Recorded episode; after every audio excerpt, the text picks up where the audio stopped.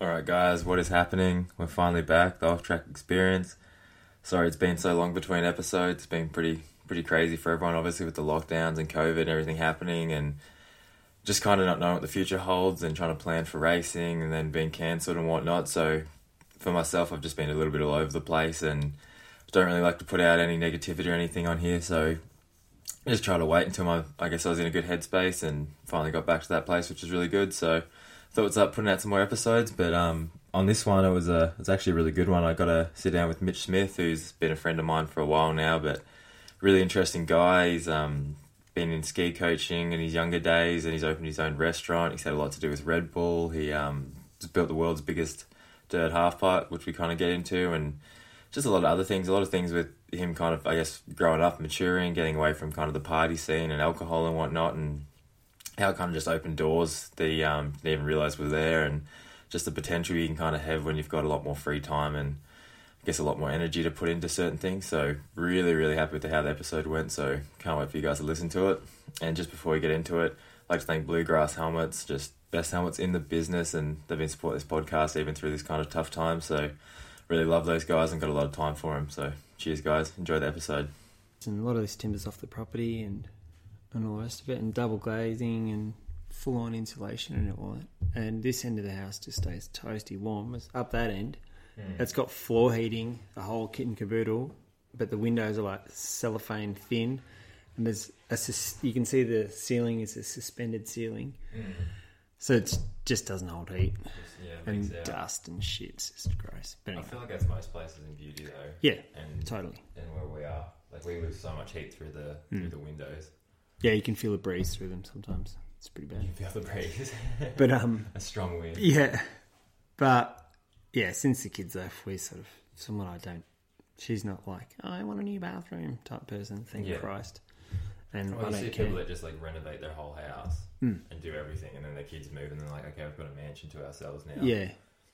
Well, that's why we want to actually finish off that house because we could Airbnb both, and this one can sleep ten Yeah. comfortably, and um, and that one could sleep sort of six, and we can we can just live in between the two. Like, wouldn't matter to us. You know, we'd grab the van and go to Tassie for a week Yeah, or go whatever, and rent them both out. Well, that's what we kind of where we are now because the house is almost divided in two. There's like a front room, a bedroom, and then a fireplace, and then there's the two more bedrooms, a bathroom, and kitchen area. If you put a little kitchenette in the first room, you just have a little like Airbnb for a couple that wants Yep. to come down, and then if you want to Airbnb out the other one, you'd have a family come and stay or something, or like Yeah. a couple, whatever you want kind of thing. Yep. Because the, the market in beauty is terrible. It's Ah, so bad. Like we were looking for Airbnbs, and there was Yeah, what you get for your dollars. Oh, it's, ridic- it's ridiculous. And then you go somewhere like Bright, Hmm. and like you say, I feel like Bright's like just a little bit. I mean, just a little bit ahead of Mount Beauty. That's way more Well.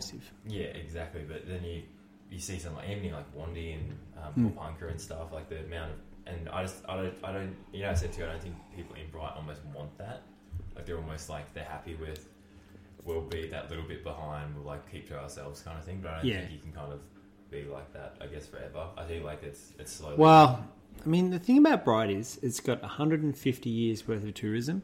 Yeah. So it's got third and fourth generation holiday houses and, you know, people that have been going there since they were kids, they take their kids there and blah, blah, blah. Mm. So it's sort of, it is what it is and it's, um, yeah, it's just evolved that way. But I know what you're saying. But I think that the structure that exists there has existed for so long as far as tourism's concerned, um, the accommodation in particular, that it's not able to adapt quickly to, to new things like Airbnb and Mm. short-term rentals, da da da, da where it's it's all too easy for them to just sit where they are in the You market. just keep doing the same thing, yeah. Yeah, but more more boutiquey places like you say, like Wandi and Harrietville and all that. they've- Yeah, Well, I think, awesome, I and it's got a progressive fucking population too. Mm. Mount Beauty, Mount Beauty's getting there, but Slowly, it's the yeah. old guard. Is, Yeah. is got to evolve out of it. What and AGL and shit like that. The cricket club, just yeah, they're sort of stalwarts of old bogan redneck Yeah. mentality. Yeah, and I just want to stay like that in a, in a certain way. but they're they're slowly getting outnumbered. Do you think, like, even with, like, because obviously people come up here with the snow, Airbnb, holiday, but now it just seems like they're just doing it all year round? Like, either with, like, just coming out here because it's a nice place and Yeah. mountain biking and. Yeah, people now are much more aware, much more informed, and much more available to the idea of moving away from cities, especially Yeah. now. Yeah. Well, and and getting here and going, fuck, how good is this? You know, like they go to Bright's awesome. It's got a river through the middle of town. It's got shops. It's easy. yeah. Um, but it's surrounded by pine trees, and it, the, when the hills get harvested, it looks like a nuclear bomb went off. Yeah, it changes pretty It's rapidly. like it's nowhere near as beautiful as here, and and it's just got maybe it's got more scope for everything. You know, like you can go and climb Bogong, you can go to falls, you can go to Rocky Valley Dam, you can. You know, when, when it's hot, you can go to Bogong when it's 10 degrees cooler. You can go to Falls 10 degrees cooler again. Yeah. but um, with that as well, do you think? Do you think there's going to be a, a change after like what's going on now with the whole? Because I just see houses going up for sale and they're sold in within a few weeks, and I'm going to say the real estate isn't the isn't the fastest working people here. So like, just even to see that, it just seems like I've seen on just off the main street where you drive past, there's been three houses go on the market, and Yeah. they've been like not cheap houses. I think one was like six hundred thousand or over, and they've Yep. like just gone, Gone. like that. Yeah, we noticed the same thing the other day. There's a couple on the highway, and yeah, it's going to be really interesting to see how it all precipitates after this or, or during this. You know, if, Mm. if there is an after, and um, yeah, what evolves out of it the other side. You can Mm. you could hypothesize about it in any direction for hours Yeah, because you know you can, it's yeah it's just remains to be seen but yeah i tend to think um, that there will be you know a stimulation of um, like growth in, in beauty. yeah or just everywhere. just a, a more lifestyle based population Mm. um, you're seeing it like already it's it's effective immediate down in places like Mornington and Geelong and stuff like that or, or down both peninsulas are getting bought out quick like property's just gone through the roof and people are just like rats on a ship Yeah, that either is way. bailing out you know especially professionals that can relocate and um, and work uh, remotely sort of thing they're off Mm. and then that's their first port of call sort of thing. And um, but I think as time goes on, and perhaps people that can um, can really work remotely, who don't need to visit a CBD or um, things like that, will look further Yeah, places like here. And yeah, more and more people get here now and sort of go, why haven't we seen this before? Or, or, or look at it through different eyes and the qualities that are available to people who live in Mount Beauty. But yeah. Like- open your eyes a bit wider, you can kind of see so much more. Well, I was always one that, I guess, I I grew up in a small town, so this was always kind of my life. But like, where where did you actually did you grow up anywhere near here? Or- Yeah, well, I was born in Carlton, Yeah. um, but I only lived in Melbourne. I think maybe well, I was two or three or something like that before we moved up here because Mum was from here. So Mum's dad was born on the river in Bright, Yeah. like literally Yeah. on the banks of the river, and he used to ride a push bike from Bright to Mount Beauty and hunt rabbits, and that's where the family nickname of Bunny came from. Oh, I didn't even know that was the thing, but yeah. Yeah, so So how was he when he was doing that? Just a just a kid. yeah, I guess he was sort of teenager, early twenties. Yeah. and um, and then the, yeah, so the Bright Road was a dirt road back then. He used to ride a single speed bike over here. I think four or five days a week, shoot rabbits and take them back over there and sell them, and that was his sort of lot. Yeah. And um, so, mum's side of the family's been from here for 150 years, um, from this region. So when the SEC opened up, he was one of the first guys to sort of be here with that, and yeah, started, you know, like um, Clover Arboretum, places like that. Um, as they worked their way into the bush to do the hydro stuff, he was sort of setting up camp and, and going along with the first bunch of dudes in the bush, Yeah. cutting out the hydro system. True. So a lot of the photos you see at the Discovery Centre or um, some of the ones at Tawonga Store and, and stuff, I don't know if they're still there, but when, when Mum had the store of uh, my nan and pop, my nan used to take a, a horse into the bush with, you know, like one of those sort of Indian stretchers behind it, Yeah. taking in supplies and shit to my grandfather and, and other guys. So, yeah. So it all started. Yeah. So then you obviously did you move back here from Melbourne? Re- like, Yeah, so- reasonably soon after that. Yeah, well, so we moved back up here when I was about three, mum and dad, and um, they went their own ways, and the old man went back to Melbourne, and mum and I lived in um, in Beauty um, various places, but ended up down at Ski Plus, like where um, the left hand side of the ski hire is. Yeah. That used to be a, a little flat, so we lived in there for years. And Mum used to work at Ski Plus and stuff. So yeah, did primary school up here until grade five, and then went lived with the old man um, in Aspendale, and finished off grade five there, and, and then we moved to Carrum. Did you kind of like, when you moved there? Did you was it?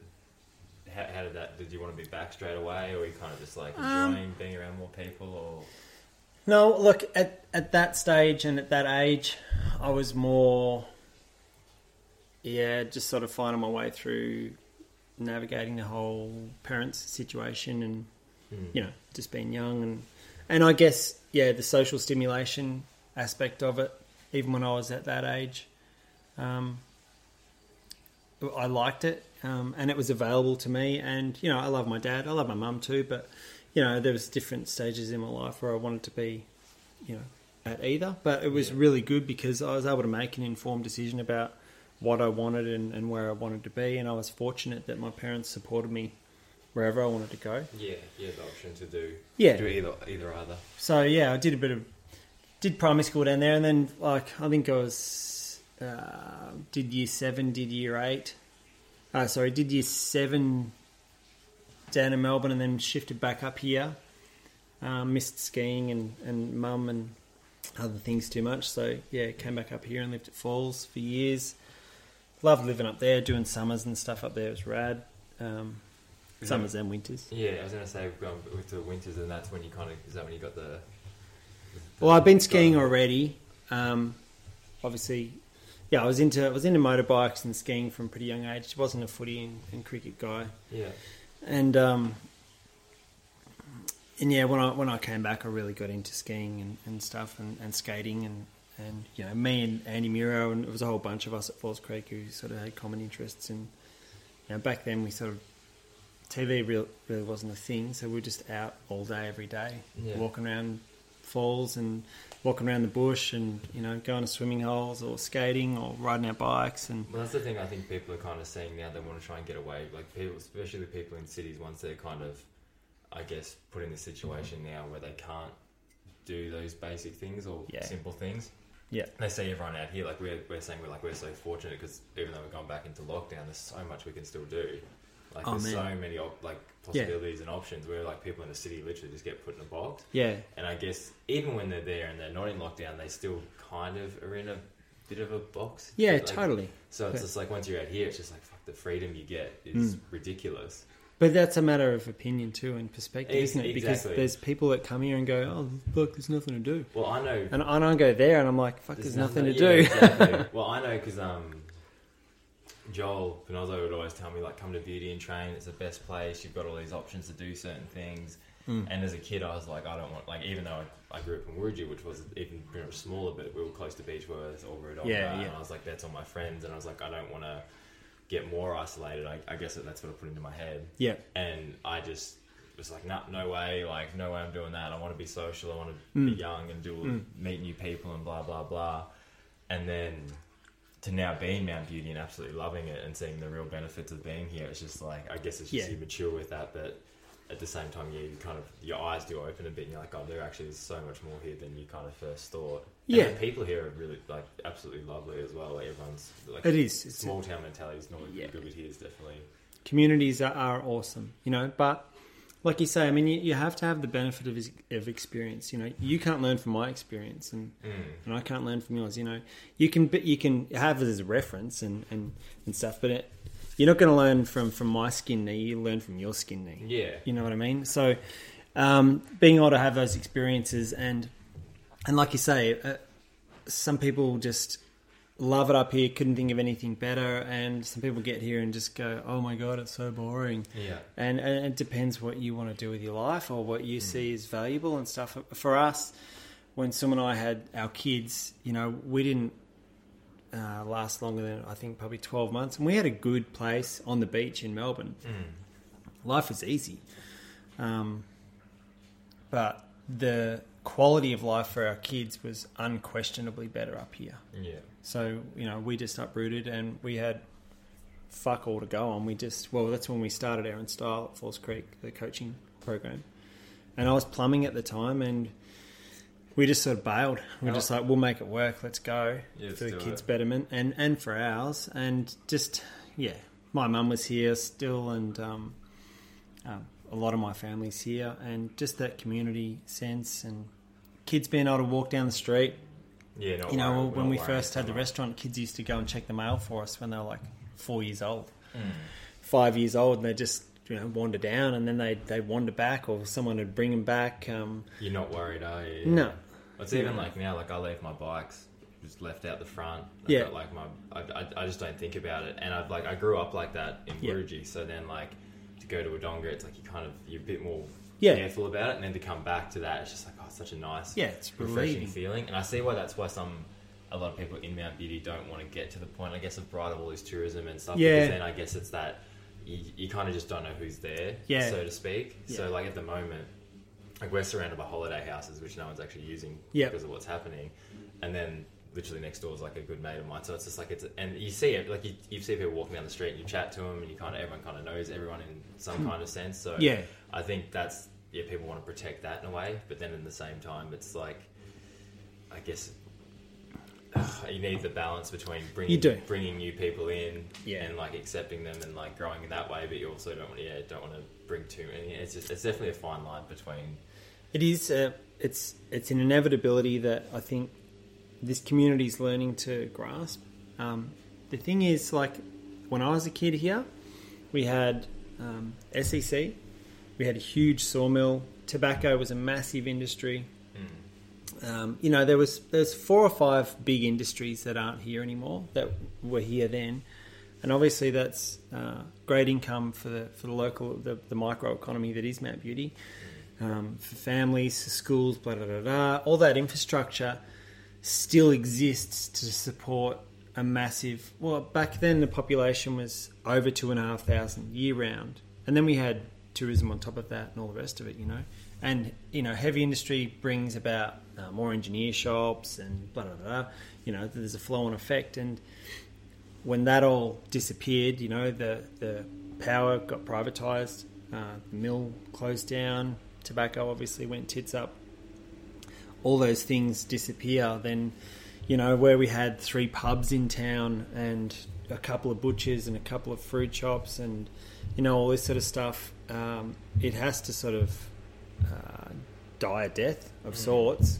It's Yeah. survival of the fittest, and um, you know there's this flux of, and and sort of ebb and flow to um, it reinventing itself. Because even when I was young, there was a bit of a shit attitude towards tourists. You're right, mate.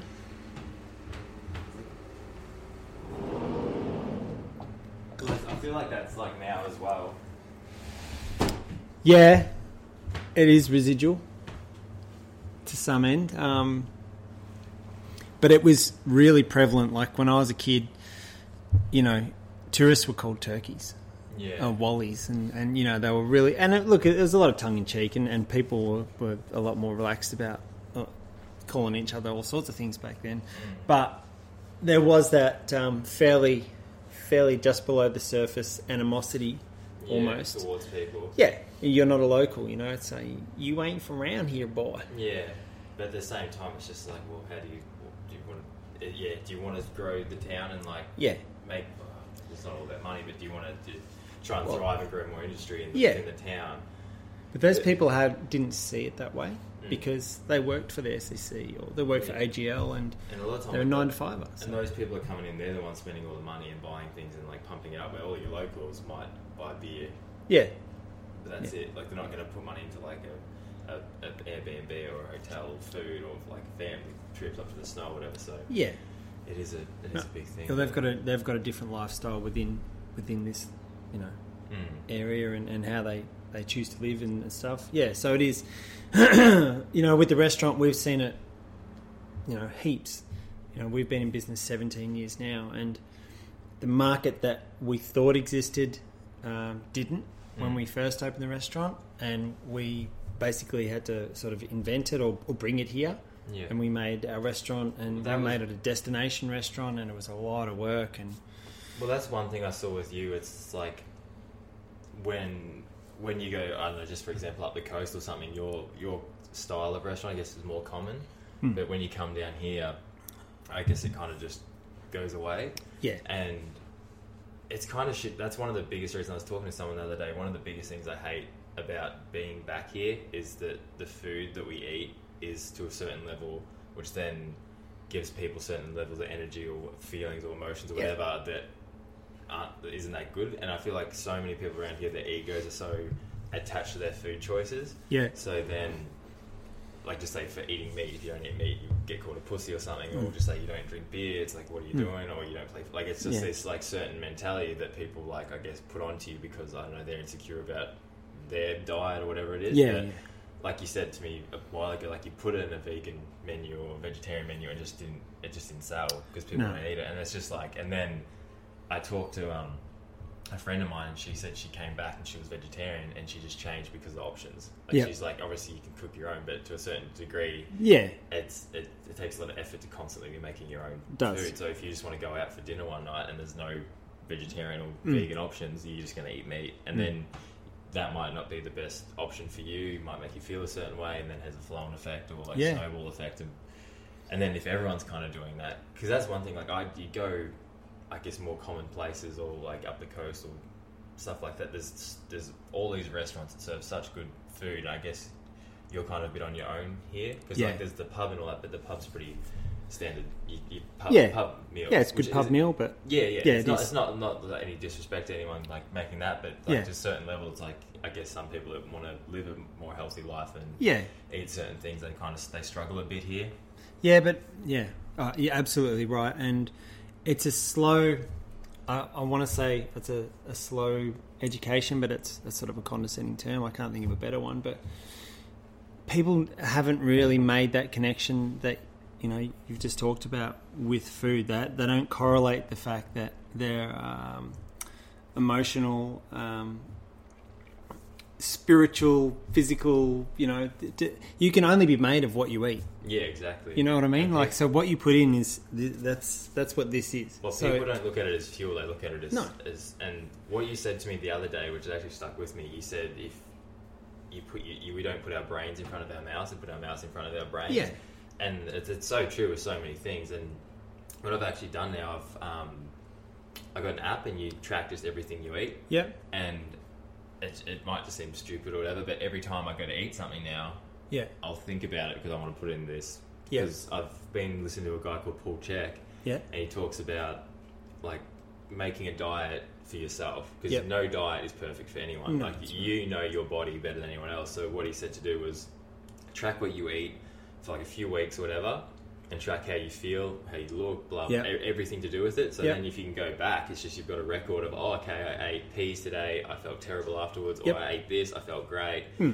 And then you can just see what works and what doesn't. Like you're Yeah. just seeing the answers right in front of you. So I've just started every, and even every meal. Um, if someone offers me something, I just I'll, I'll think about it because I'm like almost like it's a hassle to like put it in there, but not just to yeah. put it in there. It's like well, your body doesn't probably want it either. yeah, And then you, I guess you're more conscious about. I'm just conscious about what I'm eating now. Yeah. a well, lot of the time you like you just go snack on something, you go snack on something, and before you know it, you've eaten ten Tim Tams. yeah, But if you've got to write down, Hmm. that's the brain in front. And you're like, oh well, I'm I might, I probably won't even have one because you've, you've thought about it before you've just you've done it. And I guess with I guess people that overeat or whatever, it just becomes just a reaction and a. And Well, it habit. does. I mean, you, we're we're creatures of habit, and if you have ten Tim Tams today at ten forty eight, then tomorrow at ten forty eight you'll want ten Tim Tams. Yeah. you know. So, you know, you, you your body's really cyclic like that. I mean, we we live in cycles, but whatever cycles you want to look at, moon cycles. You know, there's a lot of cosmic realities out there, but um, but yeah, you can you can definitely affect um, every state of your being by what you put in your mouth. Hmm. And if you if you obey your mouth, um, you, you're sort of giving it what it wants, and you're not giving your body what it wants. But you can train the two to work together, like you say. But you don't have to live like a monk and, and, and eat kale um, and nothing but. I was just actually like kale, but yeah, so, I mean, I I, love, mean. I love it too. But yeah, it's a, it's a great poster child for Yeah. for, for that um, analogy. Um, But I think but yeah, it's just common sense, you know. And people overcomplicate these things. What you were saying before is, you know, is, is basic, basically what you get from a from a nutritionist. You know, if they you go and you and you cut this out of your diet and you see what that reaction is, and then you reintroduce it. You know, there's there's a whole science there to it, and and, and there's a lot of um, complexities to it for people with allergies and conditions and all that. But for for average Joe Bob, it's a basic process of listening to your body and, and listening to your mind. And like you say, you know, having records of things is is a great way to to sort of get your head around that because you don't remember. You think you do. You go, oh yeah, yeah, yeah, but you write it down. And for me, if I write something down, I commit it to memory much better. The the physical act of writing it down will will get it into my head. Otherwise, I won't remember it. yeah, But yeah, then you can go back and reference it, like you say, and, and find that yeah, I had a fucking four hundred gram steak, and I didn't sleep very well, and I couldn't shit for two days. Yeah. Then you know, Yeah. your body didn't need that. Yeah. know. So, but yeah, people get caught in different social circles or different habits, or you know, you're brought up a certain way. Um, Oh, I know I've been guilt tripped into eat, eating certain things or drinking a beer. Like I remember I went to a party not too long ago and just didn't want to drink. It's kind of I was when I was training to go overseas, and just the amount of people that just, just like they just hassle you to Yeah. drink and comfort in numbers. and that's what, and I'm like I think they don't they didn't think that I could have fun Yeah. because they can't have fun without drinking. So in Yeah. turn, they just saw me being upset or sad or something wrong Yeah, with me yeah. because I wasn't Yeah. doing what they how they would feel in the same Yeah. situation. Hmm. So I just gave up on getting hassled and I just picked up an empty beer can and just held that. Yeah. And it just like but it was just so funny, like I had to do that Hmm. to stop getting pressured into doing something that I just I didn't want to do. And Yeah. I had no reason like I wasn't like I was angry or annoyed or anything, I just didn't want to drink. Yep. But these people that just kept hassling me were just like they couldn't see the connection with just like I just want to be here and have Yeah. like, instead of hassling me about drinking, why don't you talk to me about what's going on? Yeah, like, yeah. Have a conversation with me instead Yeah. of just like have a beer, why are you drinking? You're a like blah Yeah. blah blah. But that's them, you know, subconsciously. Oh, so all Um, own insecurities that they're trying. Well, to, that's right. They're projecting. Mm, So- exactly. you know, uh, and that's that's it, it's not, um, you know, I'm not having a, having a go at people, but um, that's a that's a mentality that we're um, we're led to believe in and and subscribe to because there's lots of money in it.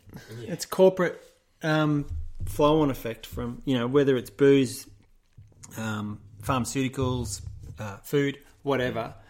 There's there's no money in um, healthy and uh, smart people. There's No. plenty of money in dumb and unhealthy people. Yeah. Keep people on the ropes. Keep them needy. You know, and and that mentality s- to me springs from that. You know, it's just something that's intrinsic to our society. And Aussies are shit at it. Like we're such bad boozers. Like we are binge drinking pigs. Mm. And that mentality, like you know, well, you've been in Europe their mentality towards booze or, or their their approach to booze is so much different to ours, mm. even in the states. Well, even they, they drink for the enjoyment of it. Like they Yeah. drink in the morning, like but like not like they're not drunk. They Yeah. just they want to taste it and they Yeah. want to get the feeling from it. Like they have like a little snap. It's a part of part of their life. Yeah, it's like- not their life. yeah, like have dessert like Yeah. shots or something like that. But yeah, they But he, but over here, our mentality is that equals relaxation time. That equals goal at the end of every day. That that is the the focal point. Well, one way or the other, it seems to have this anchor of bringing back to the boozer, back, back to the bottle of beer or, or mm. glass of wine at the end of the day, and and to what end? I, I don't really. Yeah, I I'm with you. I don't understand it now. Being on the outer of that because I haven't really drunk for 15 years, and just it was the best thing that ever happened because I didn't need it. It brought nothing good to my life. When I look back at it in an in an honest way, it it only brought shit. Yeah. Whether it was one beer or a hundred beers or whatever, I just I, felt shit. Recovery was shit. Was wasted time. Um, was bullshit conversations. that's- People say, "Oh, I love the banter." You're like, "Well, fuck, it's all it's all bullshit." If you're pissing in each other's ear because you're boozed up, then No, you, you're not having a real conversation anyway. you just hear what have you been doing? I Oh, living the dream, whatever. And Yeah, it's just, yeah. It's always the same shit. I remember when I started going because I, I I like when I was younger, I I couldn't go out to a pub or a club or a bar without drinking. Like no way. Like I was Yeah, too nervous, insecure, Yeah. blah blah blah. Anyway, I started going out sober, and like you kind of really see just the shit talking and, Yeah. and who's really there. Yeah. And then a few times, like someone would come up to me and hey, I just live in the dream. Like, like I was like, what have you really been doing? And you try and dive a bit deeper, and a lot of time, like they've got something interesting to say, but I'm like, Yeah. why do I need to like pry that out of you? Yeah. Because I, like, and I'm just sober. If I was probably drunk, I'd probably just throw back the same banter, and we just Yeah. go around this shit circle where we don't get go anywhere. You don't actually find out anything about anyone. You're just kind of just making noise there for. Yeah, it's the easy thing, isn't it? Yeah. Yeah, it's just spinning the wheels, and you know, people we have trouble connecting. You know, more and more because you know everyone's in touch via a device, or yeah, to have that actual um, organic communication line now is quite rare. Yeah, and Uh, I'm thinking it's going to get even even worse with how it's going now because it, it's just like everything's like obviously through Zoom or FaceTime because like actual physical connection is going to be. And I, I was thinking about this the other day, like the damage that that's probably going to do to young kids developing now they should be at school or whatever. Because like obviously. I haven't been in school for a while, so it's not something that's on my radar. But even just going to see um, Ollie Davis the other day, and he's missing school, going back to Yeah. school. He got across a border, like Mm. check to do. That. Like it's just for a young kid, like it's quite. Even he came up to me and he was talking to me when I was leaving, Yeah, and he's just a bit worried because all the like he lives in Albury and all the tracks like Bright, Beauty. Beechworth, everything's in Vic, yeah. and he's just like I can't. I can't ride anywhere, Mm. and it's just like even that he's like I think I'm gonna get. He said I think I'm gonna get slow because I can't ride anywhere. Yeah. and I was just like, and that's obviously gonna put a strain on him. It's just like Mm. how many kids, like obviously there's thousands of kids Yeah. like him. It's like how, how what's the damage going to be to all these young kids that Yeah. get put in this situation? And it sounds bad, but it's like the old, obviously the the virus is affecting older people, which is terrible.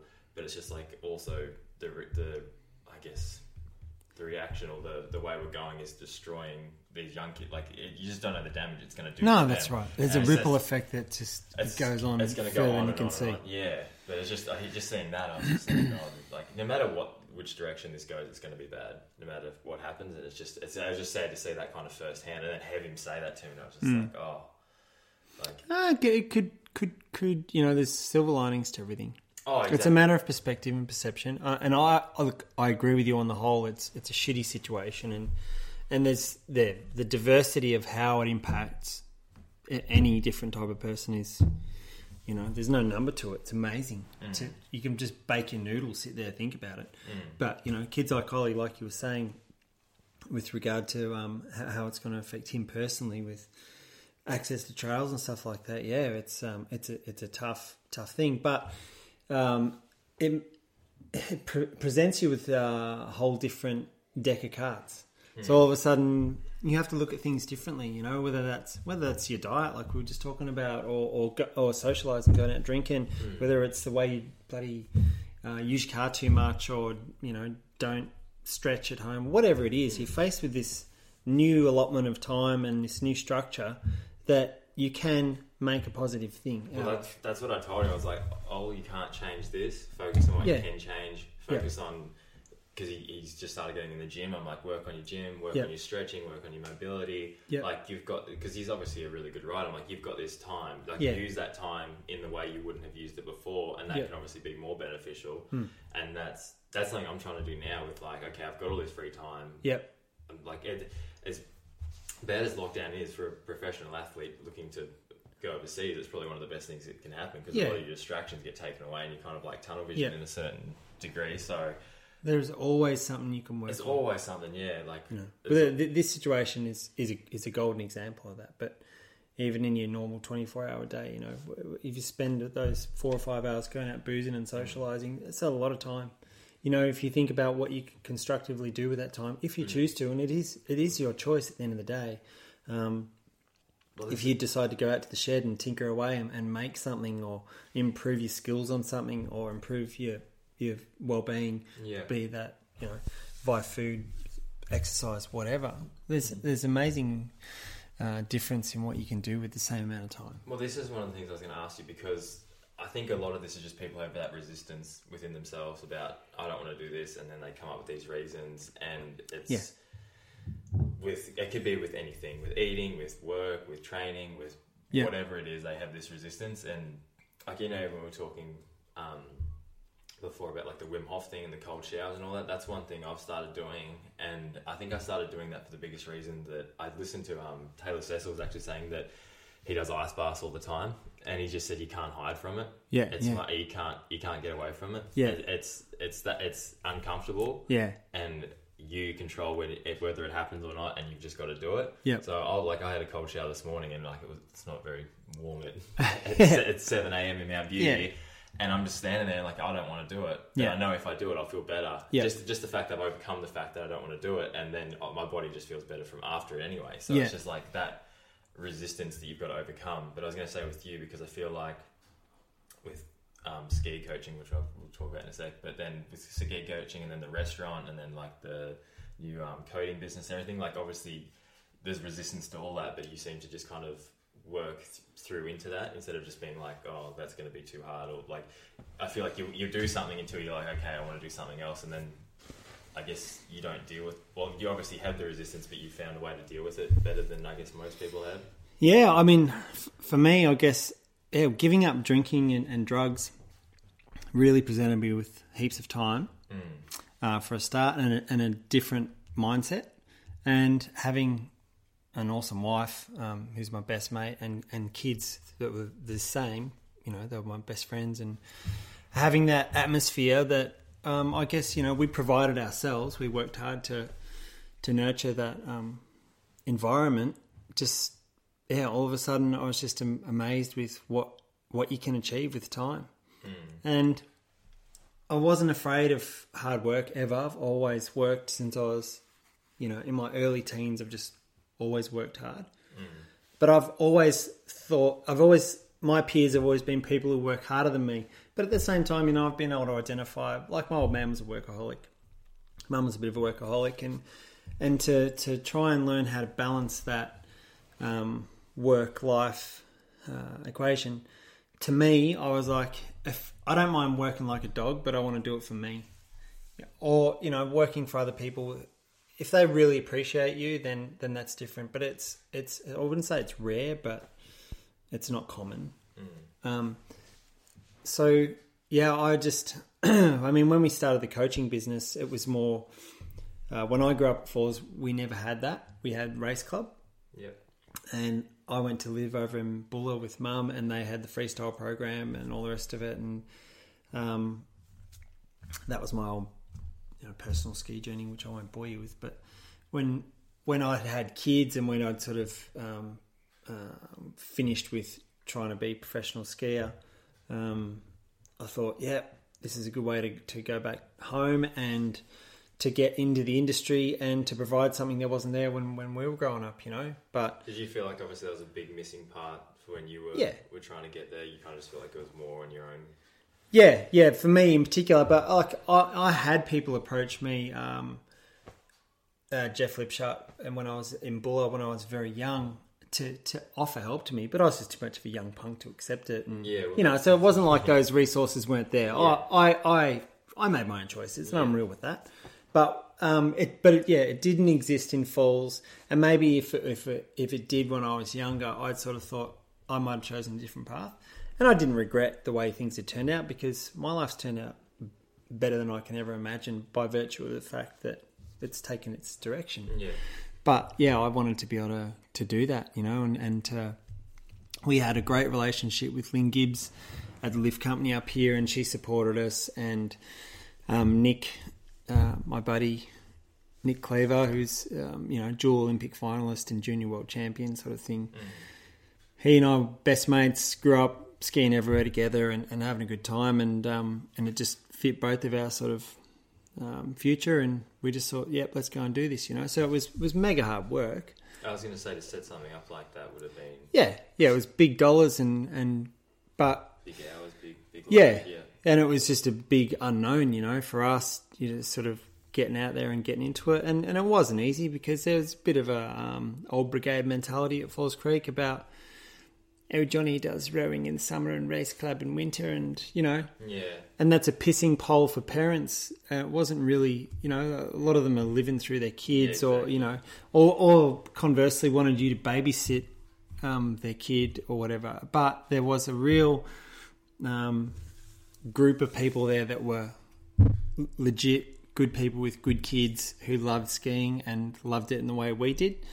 And yeah, we had a really successful thing. We we loved it, and it was it was really cool. Well, I was going to say, like, the benefit of having, like, I feel like a coach and then, like, an up and coming young kid is, like, it's so beneficial to both, both people because Yeah, obviously the wisdom you've got and the experience, and then you might have faded off a bit with just say the amount of energy you've got towards it. But then Yeah. if you get a kid that comes in that that's Yeah. all he wants to do, his Yeah. energy, and then your wisdom, it kind of is the perfect, like, gets yin and yang of like, yeah, and that's why you see someone like Aldon Baker when he always gets his older 450 riders to ride with like these young 250 guys because Yeah. it's just like they've got the energy, they're chasing this guy. yeah, And then you got that guy, he's got all this experience that kind of swaps back and forth, but you also don't want to get caught. So that's even like, as much, like when I, I love helping young kids, but I love helping them because I like to see them get better. But at the same time, if they come, even like I've got these um, friends I've been riding with that are just kind of getting into mountain biking, and we go riding, and they're like, they're like me when I was like 15. Yeah, they're just 16, frothing. and they love it. And then like that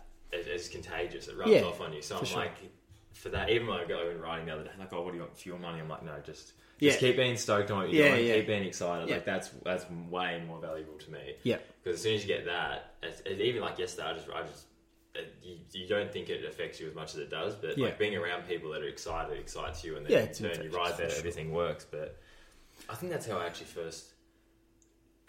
I don't know if I met you or just knew who you were through um, Sam Canine because I think Oh, yeah. he was he was training with you. Or yeah, you yeah. All the? Canine kids did. Yeah, I mean they were they were such an integral part of what we did, and and the way it, um, you know it happened for us, and I you know I look back on particularly though that family as the fondest time in in that whole era for me. You know, Yeah. because they were just We they were you great kids with great attitudes, great skill, um, great parents.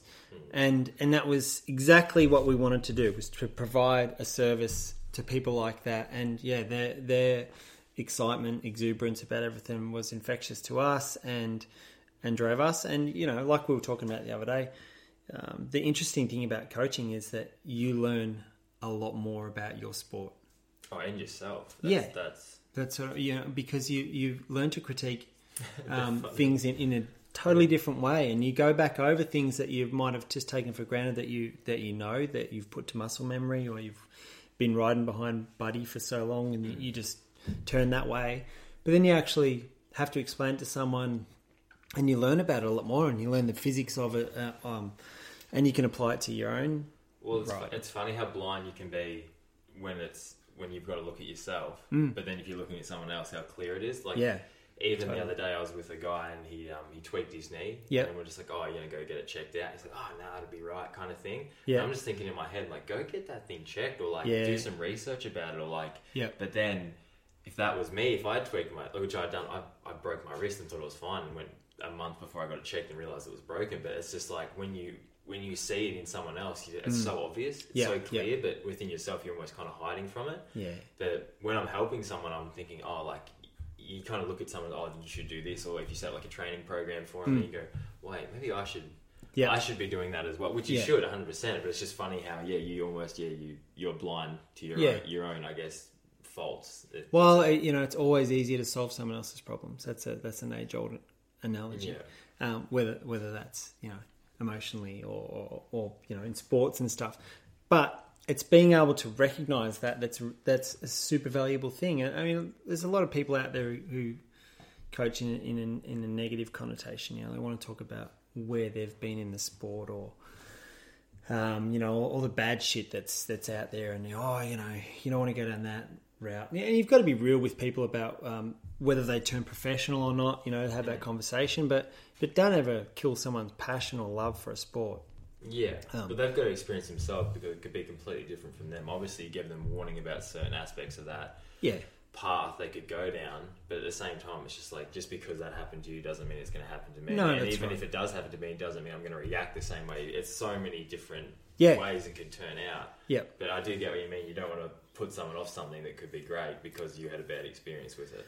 no, that's right. You know, and it's and it's different for everyone. And, and like you were just saying, you know, it it's it's really uh, it's really interesting, and you can you can be a real David Attenborough on, on life and on sports and things, and just start and just start watching things and learning. And you know, a lot of the times, the things you're attracted to helping someone with are issues of your own, whether that's whether that's on a bike or emotionally or whatever, because.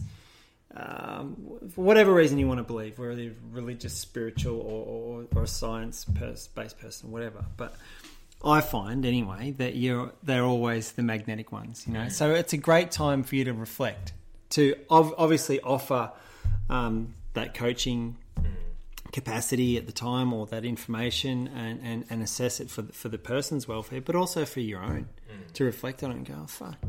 Well, I, I found that interesting for a good reason, you know. Or you know, there's a, and a guy once told me a long time ago, the, the finger that points is always three that point back. Yeah. You know, so if you if you take issue with something, there's a good chance you're taking issue with yourself. Yeah.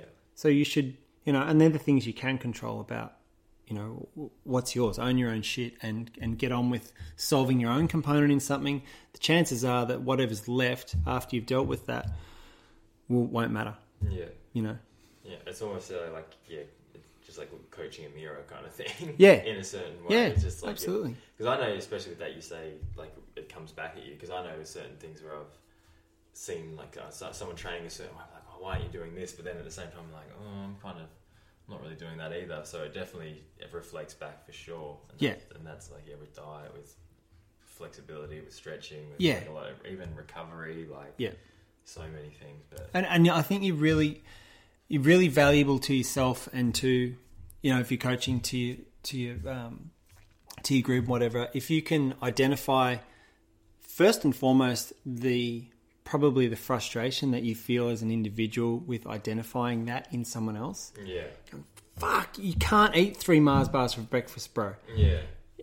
Because you probably did it yourself when you were younger, or Oh, you know, sure. or, or you know, or there's um, there's things that you want to improve on in your own life, and all of a sudden you're identifying that, and you know, it strikes a chord. So, you know, you do need to be able to navigate your own ego, your own um, agenda, and stuff like that. And that's where coaching is really fulfilling thing because you learn how to, well, you can learn how to um, be a better person, be a better coach, be more valuable in, Well, in all those capacities. And you've got to know how to read the person you're trying to coach as well. Because I was Yeah. talking with um, Steve Lee last night, and he was saying how they had a coach when he was doing his downhill skiing, Yeah. and um, he kind of like, I guess, just stir him up now and again, and said, um, one year at the end of the year, he just said to him, he's just like, "You're never going to win a World Cup."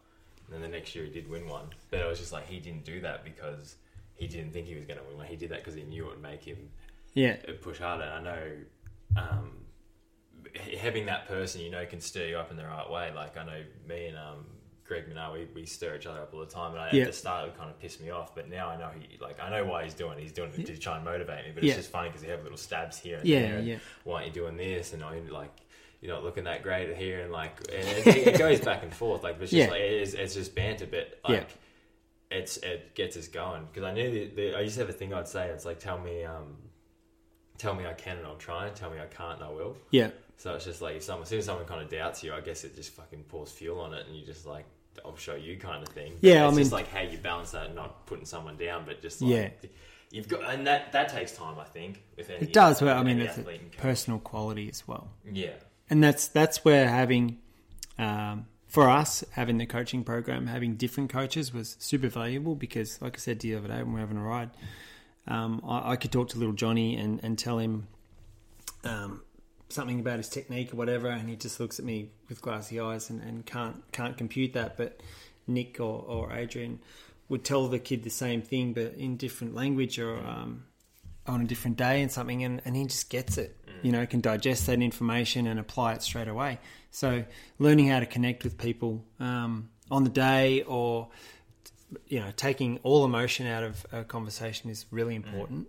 Um, just stick to facts and, and make it fun for people and, and try and engage them. And and small pieces of information you know not fucking an encyclopedia Well, that's the, of that's the thing. Yeah, you've got to make, you've got to.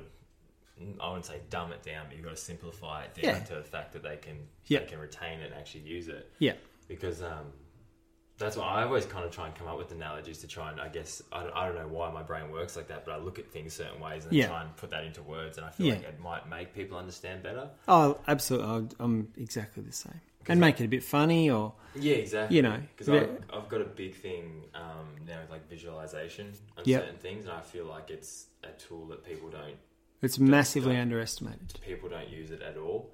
And I was thinking, I went for a ride the other night. I was thinking, it's just the same as like you've got the destination. Visualize it. Visual, visualization is the destination. It's the Yeah. end goal that you want to be at. Yeah. So imagine you get your phone, go on Google Maps, type in destination of where you want to go. It's going to give you probably three different paths to get there. Yep. And those three different paths, one might be slower, but you got to put more work in. One might be faster, but it's more risky. It's all Yeah. those different Yep. things. Like you might get to a like this, but it gives you those three paths. But if you don't have that visualization of where you want to go or where it is, you you're kind of stuck at this one place, and you can drive around, but you don't really know where you're going. Mm.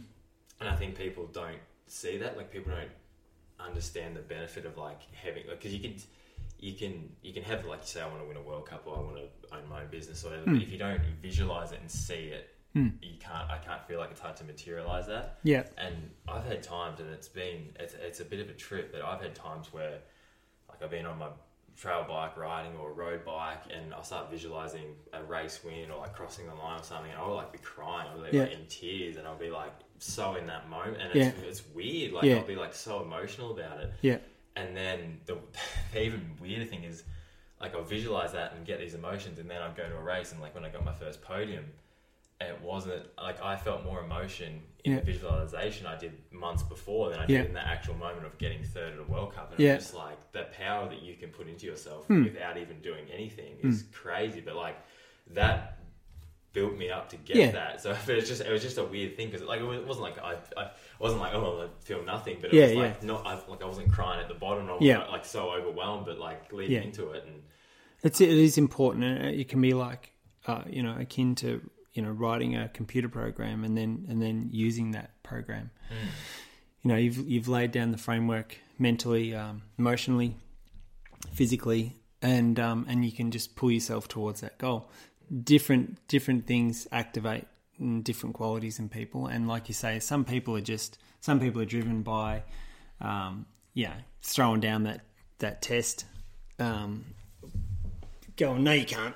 And, and other people are, are driven completely um, internally, you know. So we aren't all the same. There's not one framework that fits each person that will bring out the best in them. As you know, you know, you, you have to sort of learn to navigate that yourself. But you know, we are talking about business before, and, and this to me goes across the board, whether it's in your life, in your business, in your sports, in your relationships, is that there there is always backwards to to have forwards. You've got to have backwards to have up you've got to have down. And you mm. need to be able to be real with navigating those when they come along because things can't always be on the way up you know? Just you know, just I, I read this thing the other day that says just say you're a tree, like well, you've got to grow like a tree. He said a, a tree's branches can't reach heaven without its roots touching hell, yeah yeah and people don't. People don't think they need to go, to, and it's just like with anything, going to that dark place. Like I know when I train, Hmm. and it's such it's, it's again so simple but so hard. Like Yeah. I'll, I'll train and like you you know where your dark like where your dark spot is, where that where you pu- push past what you like where it, it's comfortable anymore. Like you're hurting a lot, and that's what people I guess don't see. But anyone that's at the top of the game, hmm. they get comfortable in that dark Yeah. spot, and like I'll go for a ride and I'll just just rinse myself. Yeah. push yourself to that limit, and that's where you need to be because like yeah just say in a race run or something at such high level, like you just need to be in that dark spot Yeah. for however long. yeah And it's just like the cold showers. It's just a it's just Yeah. a hard thing, but it's just like without that, you're not Yeah. going to improve. But it's pe- people just want to go up. They don't understand you've Oh, got to go that's down. right. But Oh, look, and that's a that's a really sad mentality that's just fertilized by all this bullshit. Like, you know, fucking America's Got Talent, or you know, this this impatience that we have to succeed, and this absolutely unrealistic image of success and the pathway to get there, because it's it hurts, and like you know, we we're talking about, um, you know, whether it's in business or, or your relationship or whatever you can't you can't just take a snapshot of something and look at the end goal and and sort of think oh, it's going to be a peachy smooth road. Oh, there might be a few bumps. In. There's going to be fucking heaps of bumps, and you know there's going to be a lot of commitment and a lot of soul searching, and you know you really have to learn a lot about yourself and and learn to be driven. learn to be driven and remain passionate and um, you know to to learn where your limits are and push past them and learn where where the real limit is and um, not not the the social norm. You know, like you're asking about work before. You know, the the normal thing I guess is an eight hour day and beers and um, mashed potato and steak and whatever. And I, I was brought up on that image, and I learned that there is so much more. Yeah. To me now, to work 15, 16 hours a day, which I do pretty much every day, and I love it. You know, I love what I'm do doing all the time, and and I because I see the results, and I, and and they're evident in my life every day, and for what that time gives back to me now. That's why I say when I look back on boozing or whatever, it didn't it didn't bring anything positive to my life. Yeah, I had a good time with my buddies, or whatever. It's it's probably not across the board true to say it didn't bring me any anything good because Yeah. you have a good time when you're a teen Yeah, or but I think it's just the whole balance, the whole balance thing. Yeah. I know even for me, like a similar thing when I was younger. Like you go out partying, you look back and you're like, I remember all the times that I wasn't out drinking or being an idiot. I remember the times when I was like doing well at races or being Yeah. around like good people and all that. But like you can't; those memories don't last. Those Yeah. but like they're still like you said, like they're not. It's not like oh, I had a shit time because I got drunk with my buddies Yeah. all the time. It's just like it just doesn't have the substance that no I could have had from doing, like say, like starting up your business or starting your family or moving here or Yeah. working on something or like creating something instead of Well, you can't. I mean, you can't expect to, um, you know, go from being 16, 17 to applying yourself 100 percent Oh. to, to to your life goal. You know, Yeah. you've got to you've got to go and have some fun you've and, and, and try it on and, and have that reference for yourself. But you know, too many people, and, and I see this in a lot of my contemporaries. They're still bitter about. Oh, that they got left behind as a pro, that they should have been picked up for this, and they're all still sitting in the same pub, Mm. pissing the same stories into each other's ear, trying to relive their fucking glory days. I mean, that's just I mean, to me that's really really sad, you know. Yeah. Uh, Well, that's something I've like I've definitely I, I can see how you could do fall into that trap. But Yeah. I've, I've it's like honestly almost like a nightmare to be like that to to not start like pushing forwards into something else. Yeah. it's just like once you just get stuck in the mud and then you just go around in a cycle. Poor me, blah blah blah. Yeah. and it just it's it's it's just Like, not a good. it's toxic, It's you know? not a good yeah route to go because it's just like you bring other people kind of down with it. And it's just well, that's right. And then, and again, going back to what I was saying before, there's comfort in numbers, and people tend to sort of um, support each other in that in that um, toxic mentality. You know, and, and I think I think that's yeah for me that's no good. I, I would I would much rather hear a harsh truth than a comfortable lie. yeah. And too many, like you were saying before, it's the it's the it's the classic uh, living the dream thing. You know, that's Yeah. that's a comfortable lie Yeah, because it, it's too hard to have the real conversation, and and I- I'll have that any day of the week. You know, uh, I I would much rather hear that about myself or, or about someone else. And Well, how good is it when you sit down with someone, and even if it's someone you don't know super well, and you actually just have a real conversation straight Yeah. away? It's not just we're just not, like I said, making noise. Yeah. there's so too many people. Like I'll be around, and it's just noise, and I just and it, it sounds kind of mean, but I've cut like a fair few people. I haven't like I haven't cut them. I just haven't put time into it, yeah, and they've put time back into me. It's just you Yeah. find the people you want to put your energy into, but it just gets to the point, like you said, there's, we don't have that much time. Really. Yeah. everyone thinks you've got so much time, but it's just like even even this year. Yeah. like, I think about the first of um, January to now. I'm like, Yeah. Jesus, that's gone quick. yeah, yeah, Like everyone says, they get quicker, then they get slower. yeah, So I'm like, well, what are you going to do with that time you've got? And especially now, when something like this comes and changes everything, so you've got all these plans you Mm. made that suddenly get taken away. You're like, then you really know that time. Like, imagine like this is going. Who knows how long is going Mm. for? So then, one thing that I had, I guess, um, is it solace, solace in? I don't know. Mm-hmm. Yeah, was the fact that before this happened, I was doing everything I wanted to do, and Yep. I was traveling, I was meeting new people, I was Yep. doing it all. Yep. So when this has come up, it's not like, oh, I wish I did this. Yeah. Oh, Yep. I, I had this plan to do Yeah. this. Like I was just like, well, I was doing everything Yep. that I thought I should be doing, and. I was enjoying it. So then when it's been taken away, I, I, I don't. And I think that's what a lot of people when they like when they pass away, they're like, oh, what if or whatever. Yeah. Oh, I should have done this, and I'm like, I don't want to have that mentality. Like No. if I go out, it's just like, well, I was doing everything Yeah. I wanted to up until this point. So I think that's. And that's uh, what, what a lot of people should do. This should almost be like a, an eye opener, being like, "Oh, I was going to go do this," but uh, Yeah. you keep putting it off, putting it off, and then as soon as it's taken away completely, that's when you just like really like, fuck, I should Yeah, have done yeah, that. should yeah, Like even like when I was here and they shut the border, yeah, I was almost like, oh, I should have gone up because now I can't. Yeah, that's yeah. like with that could be with anything. yeah, But yeah. people are just like put it off, put it off, put it off. Oh, suddenly. Like, Yeah, there's always tomorrow. You know, we're we're a great I'm gonna yeah, society. Yeah, and and yeah, there is there's a lot of value in taking that time or making that time. And I'm I'm a, I'm a big advocate of there there is plenty of time in your life, but you need to generate it. yeah, Um, and there's there's there's time to be found on every little stone. And people people like, oh yeah, I only sit on social media for, for ten minutes a day or whatever. But add that up four or five times a day, and then then go and spend that fifty minutes or an hour, um, you know, fixing up your garden or your car or, or your bike, uh, your house, your, your business, food to eat. whatever it is. Yeah, and and how much difference that makes, and the knock on effect that has, and and the uh, the change in your mentality to how you how you spend your time and and how um, you know time gives back to you. It's it's amazing.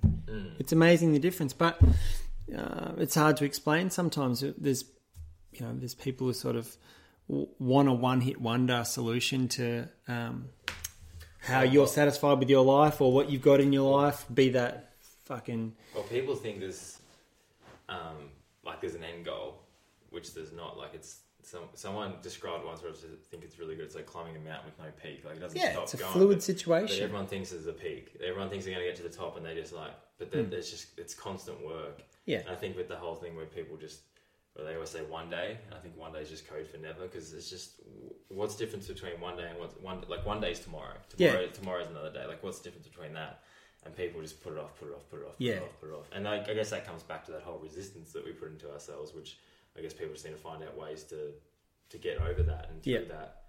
Because I was gonna um, I was gonna ask you um, we haven't talked about with the um, with the half pipe you had here and all that and all the Red Bull stuff you're involved in. Like, how did you get involved into that to start with, and then how did that kind of snowball into heaven? I remember, I remember when I saw that, I, I, I'm kicking myself. I never got to come see it because I think I, I was friends with friends of yours, Job, and a few other guys, Yeah. and I think the opportunity was there at some point. I couldn't get out, but I was still kicking myself. I never actually got, got to see, see that firsthand.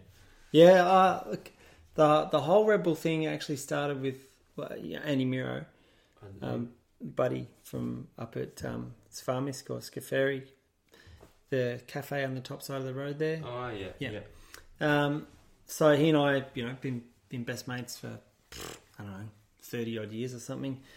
Um, when when we first came back to town with the kids in two thousand one, he was working for Red Bull, and Red Bull was really in its infancy in, in Australia back then. Um, he was doing a, a gig called Mountain Scout, where they, you know, he had a Red Bull backpack, and you'd go around the car park and, and offer people a can of Red Bull at the end of the day, and He was a Red Bull chick back in the yeah, in the basically, day, you know, yeah. just just getting the product out there and and talking to people and all the rest of it. And um, yeah, he, he didn't really have time to sort of carry that on and said, "Do you want to do it?" And uh, I was like, "Oh yeah." And then I, I made contact with them, and it and it turned out they were all friends of mine, um, old friends from Buller and, and skiing and stuff like that were in, that were involved with it. Uh, I went down to Prahran and, and had a chat with them, and I just I just really loved. I wouldn't say I, I love the product I, at the time. Yeah, I, I I love a Red Bull when I'm driving something like that. Yeah. But I just love their ethos. I love their their their stance on sport, um, the support they were giving their athletes, and and just uh, the events they wanted to do. And I, I just really, um, yeah, I just gravitated towards their their way of thinking as as um, as a product and as a business, and yeah, I just dug it. Anyway, so yeah, well, I became a mountain scout, and um, and then that that job sort of evolved um, where I was doing Hotham and Falls, and you know making sure that Red Bull was at um, the good parties or at uh, rail jams, and you know that that. Um, that the right people were sort of um, involved with it and that, that sort of lifting its profile and stuff. And then um, along with that, obviously there was events and talk of events and stuff. And there was a, um, a ski event in Falls Creek called Air Raid. And um, guys came up to do it. And because I was involved in, in skiing and, and involved in with Red Bull, naturally sort of they sort of made contact with me, and we went out and talked about this thing. And I got to go know a buddy called um, CT Chris Toward, who was at the time was in charge of events with Red Bull, and we did air raid. You know, that year was a lot of stuff I won't bore you with, but it was um, it was really really cool event. It was really hard to do and all the rest of it. And I got a really good relationship or friendship with with CT. And So what was your main thing? You were kind of like event management, kind of like no, back then I was just no. Back then I was well at the time. Nick and I had Air and Style, the coaching program, and we'd made um, the the Big Air, which was you know at- it was the biggest event on the Australian calendar for ten years.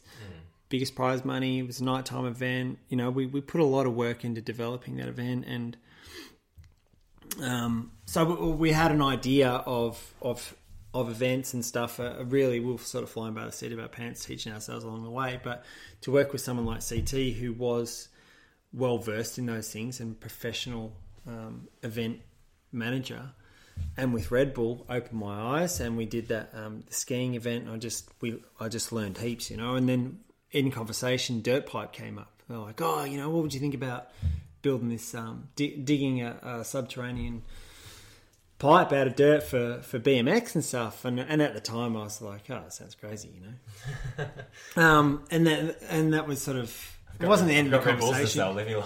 Oh no, no, no! It was just like wow. I, at the time, I just thought, "Fuck," you know, as if you could ever do that. And and I had sort of thought about it and thought, "Oh, wow, it'd be cool," but wow, well, you know, what a job! Like because we were sort of saying, "Oh, a snowboard half pipe, a ski snowboard half pipe Mm. made in dirt." And um, anyway, we all had too much to go on with, so it got shelved. And you know, go forward a few years and a few more events, um, and you know, a few more years of friendship with CT and stuff. And and Sum and I bought the property out here, and walking around out here, I was sort of looking at things and making a motocross track and diddling around with dirt. And um, yeah, I- I've just buzzed him off the cuff sort of thing and said, "Oh, what about that dirt pipe event? You know, I reckon we've got a spot we can do it." And um, and he was keen, so he came down and we had a look at it, and yeah, we sort of just hatched the idea, and and that's where it came out of. Where, it But- came. Yeah, How but event- you you held um you held an event here once a year, wouldn't you? three we did. Three you did, yeah. It was only ever supposed to be one, but for one reason or the other, each event got pipped at the post either by weather or calendar and, and access to um, athletes. Um, it just it never got to be what we really wanted uh, until the third one. Yeah. It was awesome, but and not taking anything away from from domestic guys because they're awesome athletes and stuff, but a lot of them were rats, Hmm. and um, you know, did, just didn't sort of take it to to where we sort of thought it could be. Yeah. it, yeah. Um, so so we kept on sort of revisiting it and look at and Red Bull loved it and we loved it and it was and it was there. It was a major major build. Yeah. How long Um, did it take to actually move everything? It Oh, was pretty pretty serious. Yeah, I think. Um, well, it was basically two of us built it. Myself and Jack Cottrell. Jack Cottrell was the he's the skill and the brains and of how to get that dirt to stand up vertically and, and the compaction rate that we needed and and all the rest of it. And and um, I'd sort of brought to it the angles that I thought we might need um, relative to to wheels um, and from snow. We we designed a a lot of it off a World Cup um, snowboard half pipe Yeah. um, and all the rest of it. And yeah, but I think it took, uh, I want to say six months or something. Jesus. Um, all, all in all, like, but just flat out work, and I reckon it probably took us a couple of months, just Jack and I, just up there, you know, digging and excavators, and we had a truck driver. Um, but but other than that, it was just us digging, laying the dirt out, compacting it. You know, every every three hundred mils of material we put down, we had this huge pad foot vibrating, you know, roller, and we yeah we just pack it, and we just we dug through the top of the hill. We moved some dirt down the hill, and we made these two big columns and compacted the hell out of it. And by the time we'd made these two big columns, they were basically, you know, sort of three meters apart, lip to lip. They were just two big, ugly columns of dirt. And then we started cutting it all away. And then just, yeah. Um, and and the compaction that we'd done, and and the qualities in the dirt, the right amount of clay, and all that. Like you know, a lot of the guys call it super dirt because you can, when it's moving, it's really good to move. Um, it's really good to shape with, but when you compact it, the clay in it just goes like Goes concrete. like a brick. Yeah. Yeah. So um, so yeah, we, we we we cut her all up, and and to start with, we actually just made a pure half pipe, like it looked like a snow half pipe. Yeah, but he kind of yeah. I kind of, when I when I first heard the idea, I didn't understand how like Yeah. Like, obviously BMX would probably be able to come up and down, but it's just I don't know, just it'd be a hard thing to maintain that perfectly and have the perfect edges and everything. Yeah. Oh, look. Yeah, to have the, the coping and, and stuff that we did, to have dirt stand up the way we did, it was yeah, it was. No one had ever done it. No one's done it since. Yeah. Uh, to get, we had proper vert half pipe, Yeah, um, and it was smooth and yeah, it was sick.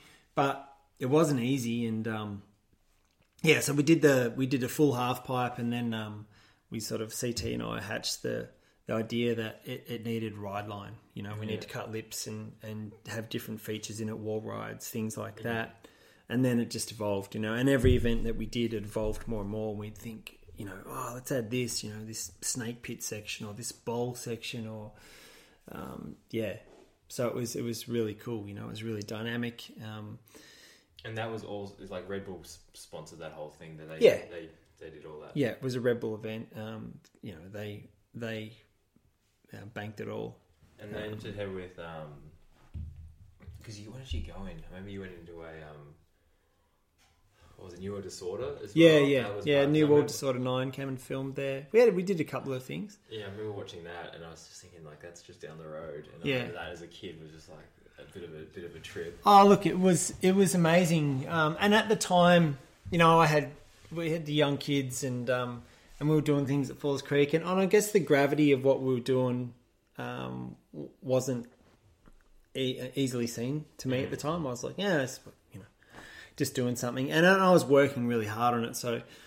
I didn't really get the time to sit there and digest and and um, and bathe in the glow of the amazing thing we were doing. Yeah, I was just like, fuck, how do we get it done? You know, like, and there was always always problems to. Um, yeah, you're looking at it completely different than everyone else. was yeah, looking at it, yeah, and I I know I felt responsible for its success and failure in on on every level. You know, to Red Bull, to um, to Jack, to CT, to the riders.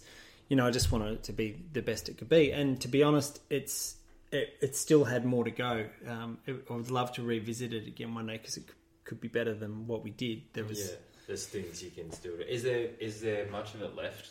To No. No, Yeah, it's a grassy done. paddock now. It's all buried. That's all been cleared. But um, it's it, we've got we've got other concepts that um, are on the table, sort of that we've talked to Red Bull about. Um, that that would revisit it, Yeah, um, but evolve it at the same time. yeah, So you know, who knows what the future holds with with regard to things like that. But it, it's got a pretty healthy interest. Um, still going. Yeah, yeah, from they- Austria and um, from from um, the, obviously the BMX community would love to see something like that. But I, I mean, to me, mountain bike would be it would be way better to have mountain bike, yeah. but to have both, Well, that's the thing. Now you, sense. now you can just have both with most things Yeah. anyway. So yeah, it's just like have different lips and landings, and um, yeah, it could loan itself to to all sorts of things. But yeah, that's like you said. There's, it hasn't been done since or before. So it's like if you've got No. that, and that's what I feel like Red Bull goes for. Is no one else is doing this. We're doing this kind of. Hmm. Yeah, they're mentality. unique, and and like they they, yeah, it's it's easy to follow. It's hard to lead. yeah, you know, and they're, they're a leader, you know, and yeah, it's a, it's a soft drink and all the rest of it, but it, it it's a functional drink. They've never they've never sold themselves down the river and, and tried to be, uh, I won't name other drinks, but tried to put one liter cans in the in the hands of nine year olds and shit like that. Yeah. You know, it's it's not their their way, and they put more money back into sport than any other company that I know, for uh, particularly for what they their end is yeah, um, you know, whether it's Formula One or, or bloody billy cart racing Well, or you- whatever. Like they're just You hear the stories about people that get on Red Bull, and it's not just like you, you're like your Red Bull athlete more, means more than you just get paid. Right? It's like you get medical support. You That's right. All this help. You can't like Yeah. it's just like you become it's what do you need? Yeah, You we know, and that- we were helping with, with Yeah. and I feel like that's what a, with a lot of, I guess some people in the industry and people they they they'll tell you that they'll give you the world, but they'll Yeah, they'll give you you're just a cash cow at the end yeah of the day. exactly. But I feel like with Red Bull, they're very very loyal to their athletes They are. and very very giving. And Yeah. I think that's why they've got such a high reputation, and it's so hard to get Hmm. with them because I think like if we want to get with you, we're going to be with you for a long amount of time. Yeah. Like this is this is not it's a working relationship, and that, and those those things are really valuable. That, that, they taught me a lot. You know, working with with that company um, for well twenty years in one way or the other. Now, um, being involved with with Red Bull was yeah, I've learned heaps. You know, and it, and it changed my mentality towards a lot of things, like what you were just saying about um, you know what the things that they do for their athletes and and what what they're looking to provide you as an athlete to to bring you to fruition. What do you Yeah. need? You know, do need you? need a gym. You need a motocross track. Um, you know, you need a trainer. You're injured. Okay, what do you need medically? You know, they are there. Like there's, there's no one else like. There's no one Yeah. comes close to them, mate. You know, like they are the originator and, and the best. I think a lot of I know with previous previous sponsors, like they're not like that. They don't. It's it's funny when you ride for a team, and they've obviously put this investment into you. Yeah. And they've they're going to pay for your paying tickets. They're going to pay you a salary. They're going to do all this, but they don't really ask you what you think you need to do Yeah, better. Mhm. Like they're kind of like, oh, well, you're doing well. Yeah. Here's some stuff. Yeah. You do better, but they're not like, what do you want? What do you think you need? They're kind of, Mm. I guess, more.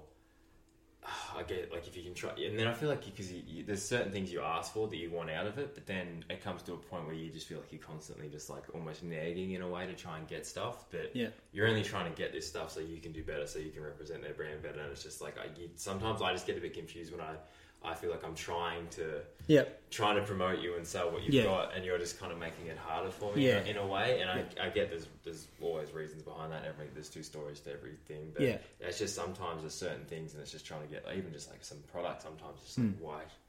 Like why can't I get Yeah. that to then promote it for you, kind of thing? I'm like, if, yeah, and that's the thing that I feel like Red Bull, like you said, that, that, that what do you want? What do you need? Yep. Because that's, and then you, you might even even know what you need. And I'm like, well, try this or try that. Like, just Hmm. give you options. Because I know, being a, a, a kind of like a young kid, dumb racer kind of thing, sometimes you need something given to you Yeah. to like be like, okay, this is what I did need. Like, I remember when I was testing um, with Devinci, um, Nigel Reeves, who was Steve Smith's old mechanic, he um, he got there and he's like, all right, we're putting this on your bike, we're putting that on your bike, we're putting this. Go. How did Yeah. it feel? Get down. Yep. Yeah. Change. He, changed. Like, wouldn't even tell me what he changed. Go. Yeah. How did it feel? yeah, And I would be like, oh, this, that, whatever. And then he would help, that. Was how he would set up the bike. yeah, And now something like, and I like that because I'm like, you know what you're doing better. Yeah, yeah. I know how to ride this thing down a hill really fast. You know how to set it up. Yep. Let's work together. yeah, Where now I felt like, pre, at previous and past times, um, I'll go there and they'll be like, oh,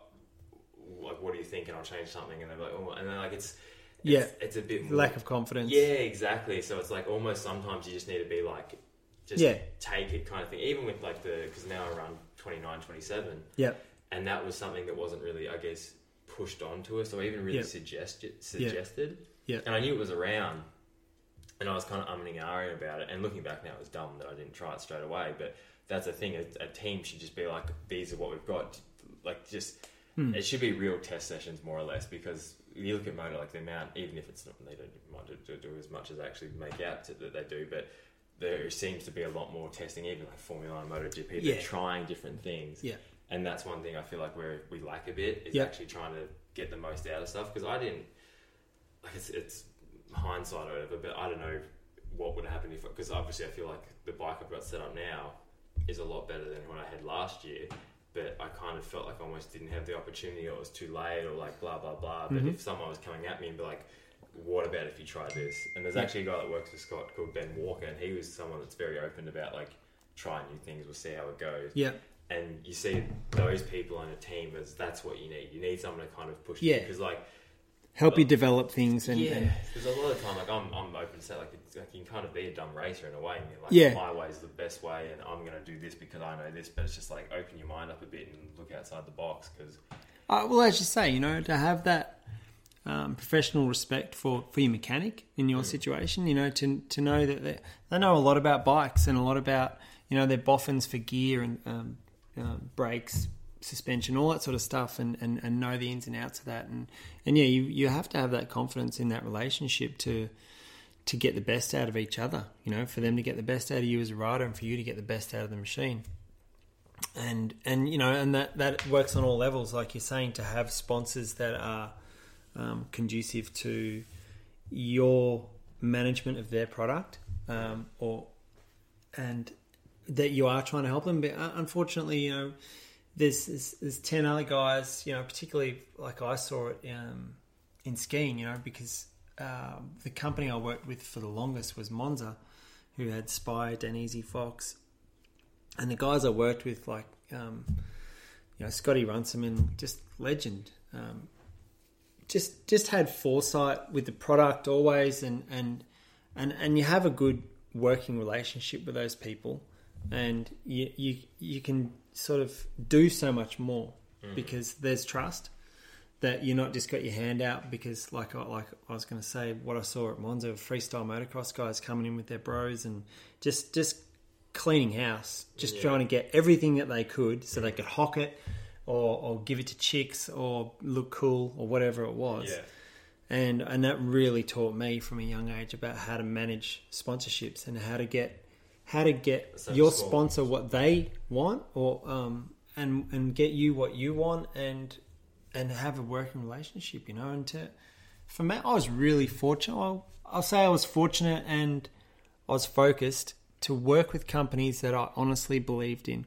When when Nick and I first started Air and Style you know we were talking about um, at the time, Lipton Lipton Ice was around these drinks, you know, and they were they were interested, and I was like, yeah, no, and it was good money, but I just it was a product that I didn't align with personally, um, and It's hard to push something that you wouldn't, yeah, we wouldn't So- use. yeah, yeah, you've got to you've Because then it, it, you it- can't you- just do things for money, you know, Oh, like exactly. Because then it comes down to if okay, if you if you get this drink that you don't drink, but you're riding that bike, do you actually like it? Is Yeah. it better, like what, or with anything? Oh, you're using it. Like Yeah. kind of people just I guess doubt your judgment or yeah, well, you're just a, kind of thing. a whore, Yeah, it sort of exactly. thing. and and there's dishonesty there that's. Uh, it's so it's endemic too, you know, like yeah, and like I was, I was saying, for me, I was I was really conscious. I was like, I, I loved moto and I loved mountain bike and stuff. So there was companies that crossed um, from snow to, to dirt that I just really loved. You know, Fox, and, and I'll, I'll always be a Fox guy because um, I say that wearing a twirly hat, but I mean I love I love everything moto and, and, and Fox supported me and, and I just you know that my relationship with that brand and um, you know rode for Spy for a long time, Dainese and things like that. They were brands that I loved, you know that I I looked up to as a grom, that I looked up to as an adult, that I believed in. I believed in their product and I believed in helping them develop that product. Pod knee braces was is a huge one. K two skis for for me, these were all, it was dream come true Yeah. to work with these companies and like, and never went in there heavy handed and and took all I could, and and, and and often went in there and gave back. You know, whether it was a box of wine or a slab of Red Bull Mm. or. Um, or, or calling them up and saying, you know what, my gear from last year's fine. I don't need Yeah. a new helmet or goggles. If you're cool with me running that again, I'll, I'll run that again for you. Don't don't spend the money and that, to have that. Um, yeah, you you really I think you're a diamond in the rough. I think, lot of I think a lot of people, like especially young kids, they don't realize that not everything's free.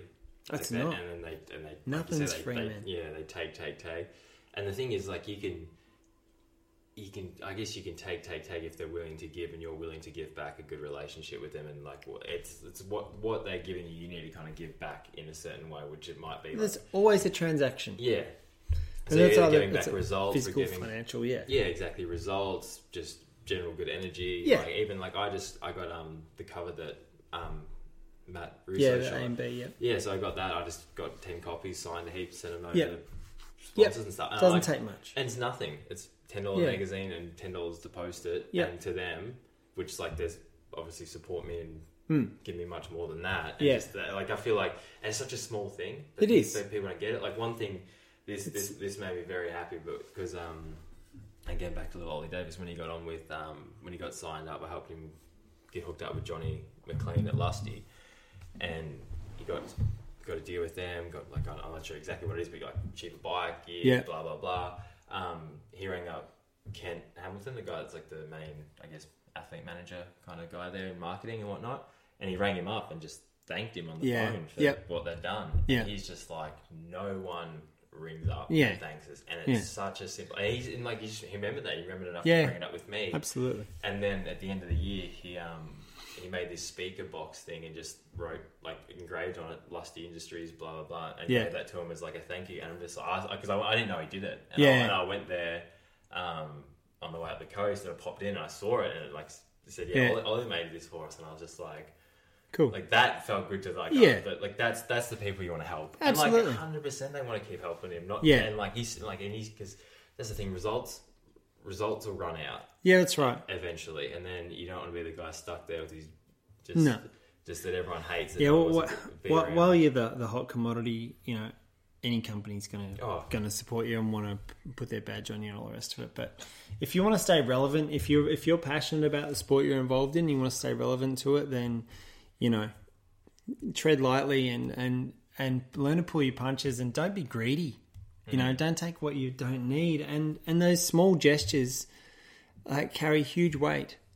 You know, like I did the same thing. Whether it's um, you know, I was fortunate with with Charlie Charlie Brown, photographer I worked with, you know, for the last he live in he lives 15 in, years? Yeah, Yeah. yeah, yeah. I know Charlie. Yeah. um, where we could always get a print done and sign it and and send it off to people, and they're just chuffed with things like that. You know, it's and the cost is negligible uh, for the support you're receiving, and um, it's just it's just yeah, given back. It, t- it takes a bit of time, and uh, it really really makes such a big difference. Yeah, just You feel good about it, and you have uh, you just have a better relationship. Yeah, You know, and it's funny what you kind of think. Like sometimes like you do something and you might not think it means that much to someone. Even even the reaction you get sometimes it's funny. I um, I because bike uh, Glenn Fairweather guy owns Bike Yeah. Edge Wodonga. He he was the guy who gave me my first yeah, I'd say sponsored ride. Like he helped me out with like servicing and parts and cheaper cheaper bikes with cost or whatever. So he was like the first guy to help me. yeah, And then every now and again, I like to pop in and say hey, and I just took him um just yeah signed poster after Hmm. after I was with Intense and um gave it to him. He's like oh cool, but like it's funny like he even. Like at the time, he just didn't seem that excited, but I think Yeah. that's just how he was. But then after I left, he put it up on Facebook and like Yeah, big thank you letter Yeah. and everything. I was like, oh, like it did, it did Yeah. mean something. Like I, I knew, I knew it meant something, but like Yeah.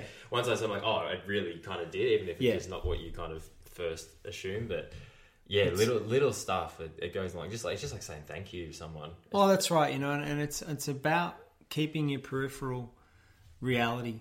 You know, making sure that you you you keep real with. It's easy to to just be looking forward and be driven and, and just taking everything you need to go to your goal, hmm. but you have to stop every once in a while and look look around, look back to to where you've come from, who helped you get there.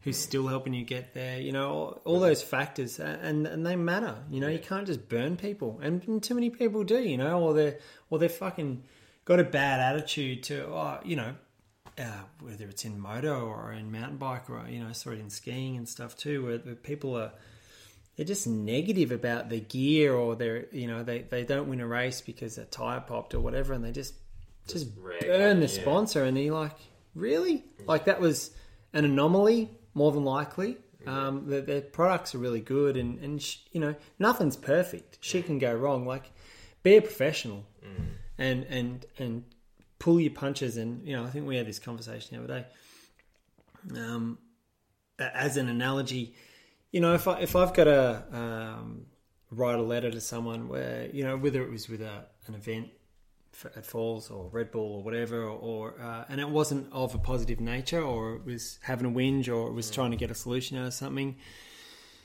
You, you take the emotion out of it. You know, write it, sit on it for twenty four hours, read it again, take out the eyes and the um, so's and the underlines and, and all that sort of shit, Yeah. you know, and, and keep things simple and keep things honest. Take the emotion out of things because that'll do damage, you know. But if you can have an honest conversation with someone about anything, the truth is the truth. You know what I mean? It's just like when you say when when everyone's yelling, no one's listening. Yeah, fuck yeah. It's just you're just waiting for it. It's it. just to, it's just emotion, and it's it's a surefire way to ruin just about any situation. You know, you need to remove that component about something because you know p- people can be upset about something. If you if you lie to someone, um, and and and you know you you break up with someone, you're dishonest, or whatever. Um, they'll they'll probably always be shitty about that. But if you're honest uh, about it, and, and even if you've done the wrong thing, but you're honest about it, they'll, they'll get over the wrong thing, mm. and the honesty will be the thing that maintains your friendship or maintains your relationship moving forward. But if you bullshit to someone, mm. lie's a lie, and you know it's just there's no there's no future to that. And what are you hiding from anyway? You know, like, like learn to be honest mm. always. It's just an easier way to live. You don't have to remember what bullshit you told to someone else or Yeah, I'm constantly chasing a lie. Yeah. Or trying to trying to maintain a lie. Yeah, and and going back to sponsorships, you know, to have that um, honest relationship, uh, don't be afraid to ask the sponsor. Okay, what do you want? Um, what what are you going to give me? What do you want in return? And be real with those goals and help them achieve that goal and and have them help you achieve your goals. You know, don't just don't just assume that it's oh wow, I just got ten grand and walk out the door. Like find out what they want for that ten grand or, Yeah. or whatever it is. Yeah. Um, it's it's an important um, conversation to have. Yeah, how you can how you can both benefit from each other, but Yeah, and to know intricately what what that entails, and like like you said before, nothing's for free. People can be like, oh, you know, you got ten pairs of goggles, man, just give me one. You know, well, the amount of time I put into being a professional athlete Yeah. and to uh, to to getting that, no, they weren't free. In fact, I probably paid more than retail for them if you broke it down to Yeah, an hour, by an hour thing. So that's a, just a yeah, you know, but, but but you know, everyone's I know uh, people haven't been to, to the sharp end of a sport or whatever, and, and it's hard for them to understand that, and that's cool. You know, you don't want to get upset at people about it, but Yeah, they don't they don't see the value. Like I always I always look at it as um like how many years you actually have to do to become yeah, a professional at anything, yeah, and then you put that into just I just always ten compare- thousand hours, I think. Yeah, I just I just compare it to like a um like a degree or something. Yeah, And I'm just like, and they and they they have that degree. They can go. Well, obviously, if you, you you're not a good doctor or not a good lawyer or whatever, you're Yeah. not going to get paid as much. But like, you've got this degree to go do that. yeah, Where it takes us longer, and Yeah. then what we get out of it is, and the thing is, it's like you get a degree, you've got it for life. Yeah. You become a professional mountain biker, you could lose it the next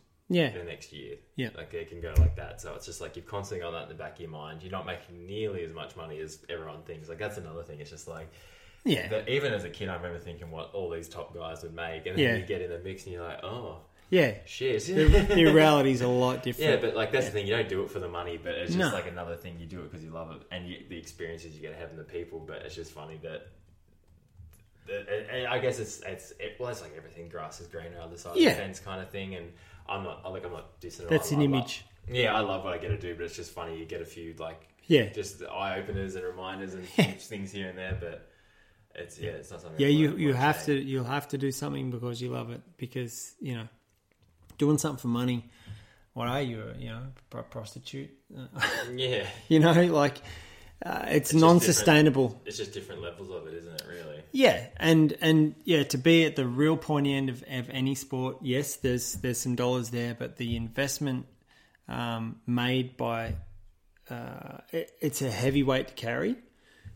The investment made by the companies that support you, for instance, um, and the commitment that you've got to have, and that's why, like for me, uh, growing up skiing, uh, I, I had good natural talent. I wouldn't say I had great natural talent, but I, I lacked commitment and drive. And I was really um, quite real with that at an early age and thought, yeah, I don't want to be a professional athlete. You know, I don't have the commitment to go to the gym, Yeah. to do what it takes. And that was back then when, when you know, some pro athletes were still smoking cigarettes Yeah.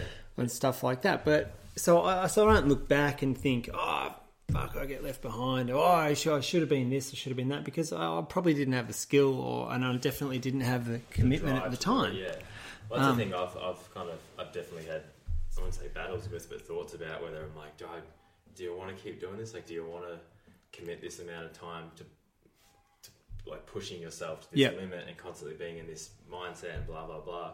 And definitely now that it's been taken away, hundred percent know I keep want to keep doing it because it's Yeah. not there. But when you kind of when you when you're in it, when you're doing it, Yeah, it's the definitely grind. it's that what, what about if I did this or what about Yeah. if I changed something? But then Yeah. like once it is taken away, and then especially when it's taken away, not from your own decision, Yeah, or It's like- injury or something yeah, else. or yeah. an injury or something like that, you're just like, fuck, I really want Yeah. to do this now. But Well, that's good. I mean, it gives you it gives you perspective, doesn't Mm. it? Because um, it's it's a it's a contrasting situation, and you know if it if you make if it's the catalyst for you to say, yeah, that's what I want, and and and you know you know you're at the pointy end of of a really hard sport. There's you have to let go of the rail. You have to be willing to commit yourself Yeah. completely Yeah. to being, um, you know, a finely tuned athlete. Um, you know, m- m- mentally, emotionally, Well, thing, physically, you- all these you things have to be balanced. You realize the thing when it can't stop being not I wouldn't say a hobby, but when it's just like okay, you, when you want to go from A to B, when you want to be Yeah. because there's a big difference between like a top ten guy and then a top thirty guy. Like it's, Yeah, and it's totally. just, it's all in just like preparation, Yeah. mindset, every everything. Well, then even there's a bigger jump, like a top five guy. Like Yeah. there's, there's That's right. levels and jumps. Yeah, And then even talking to some people, I was talking about how because Loïc Bruni won the overall in the world champs, and I was talking to a close friend of his, and he's just like, I another guy that races as well, and he's just like, I don't think I want to yeah, train be, train that hard. Yeah. I don't want I don't want to commit myself to that Yeah. level.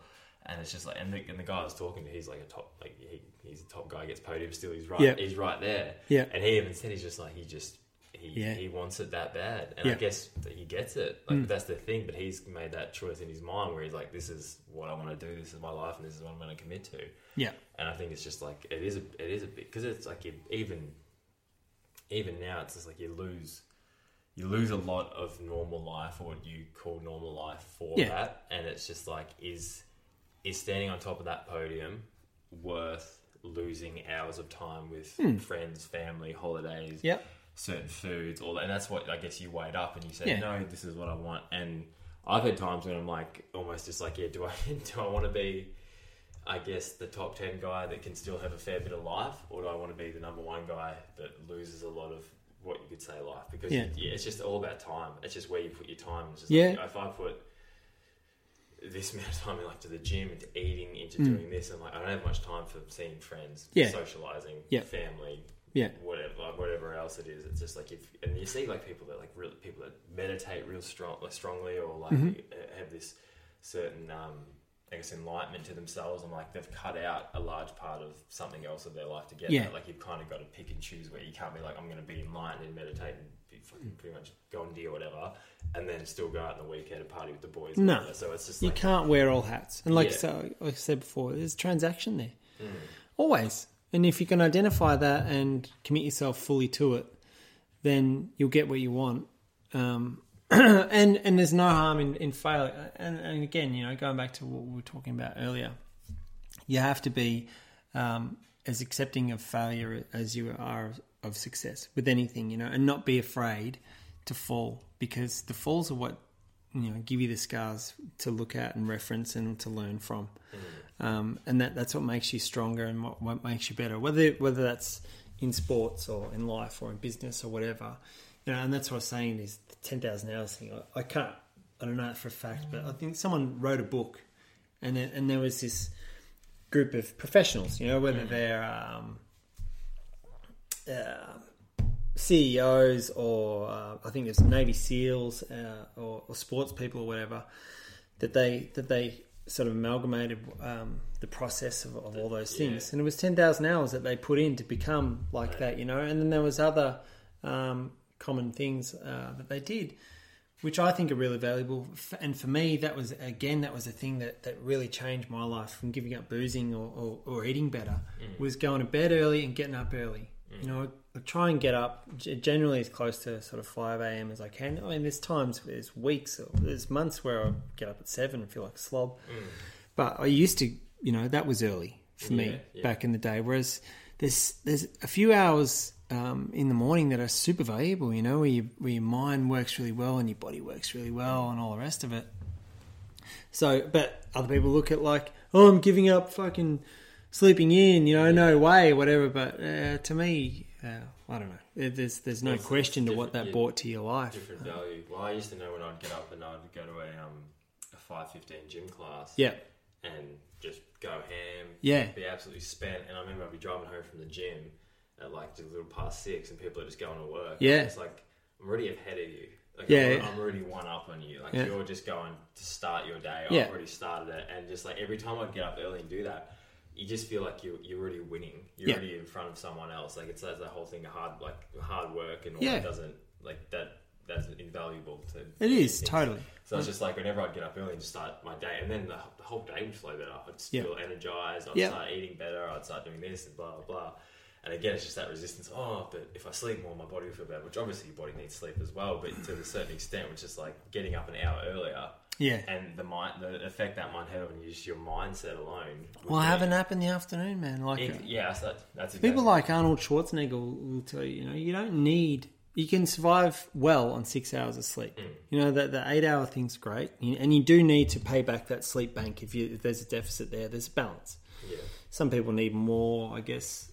Um, some Well, it all need depends. There's so many factors. It's food factors, water Yeah. factors, Oh, exercise, like so many things. Like you could be the most unfit person and need to sleep, and you're eating crap, and you got sugar and blah blah blah. Yeah. If you're a healthy person that manages that, and like you say, like I was a big fan of going in float tanks every week or two to just kind of yeah, reset everything and go Yeah. back to normal. And I feel like there's something like a tool you can use to like, okay, well, I'm working this hard. Okay, what? Like, because your body does need rest, obviously, at some. Yeah. point. So I was just like, okay, well, I've worked this hard. I'm fucking tired. Hmm. Eat a heap of good food. Go on a float tank. Drink a heap of water. And then it's like, oh, good again.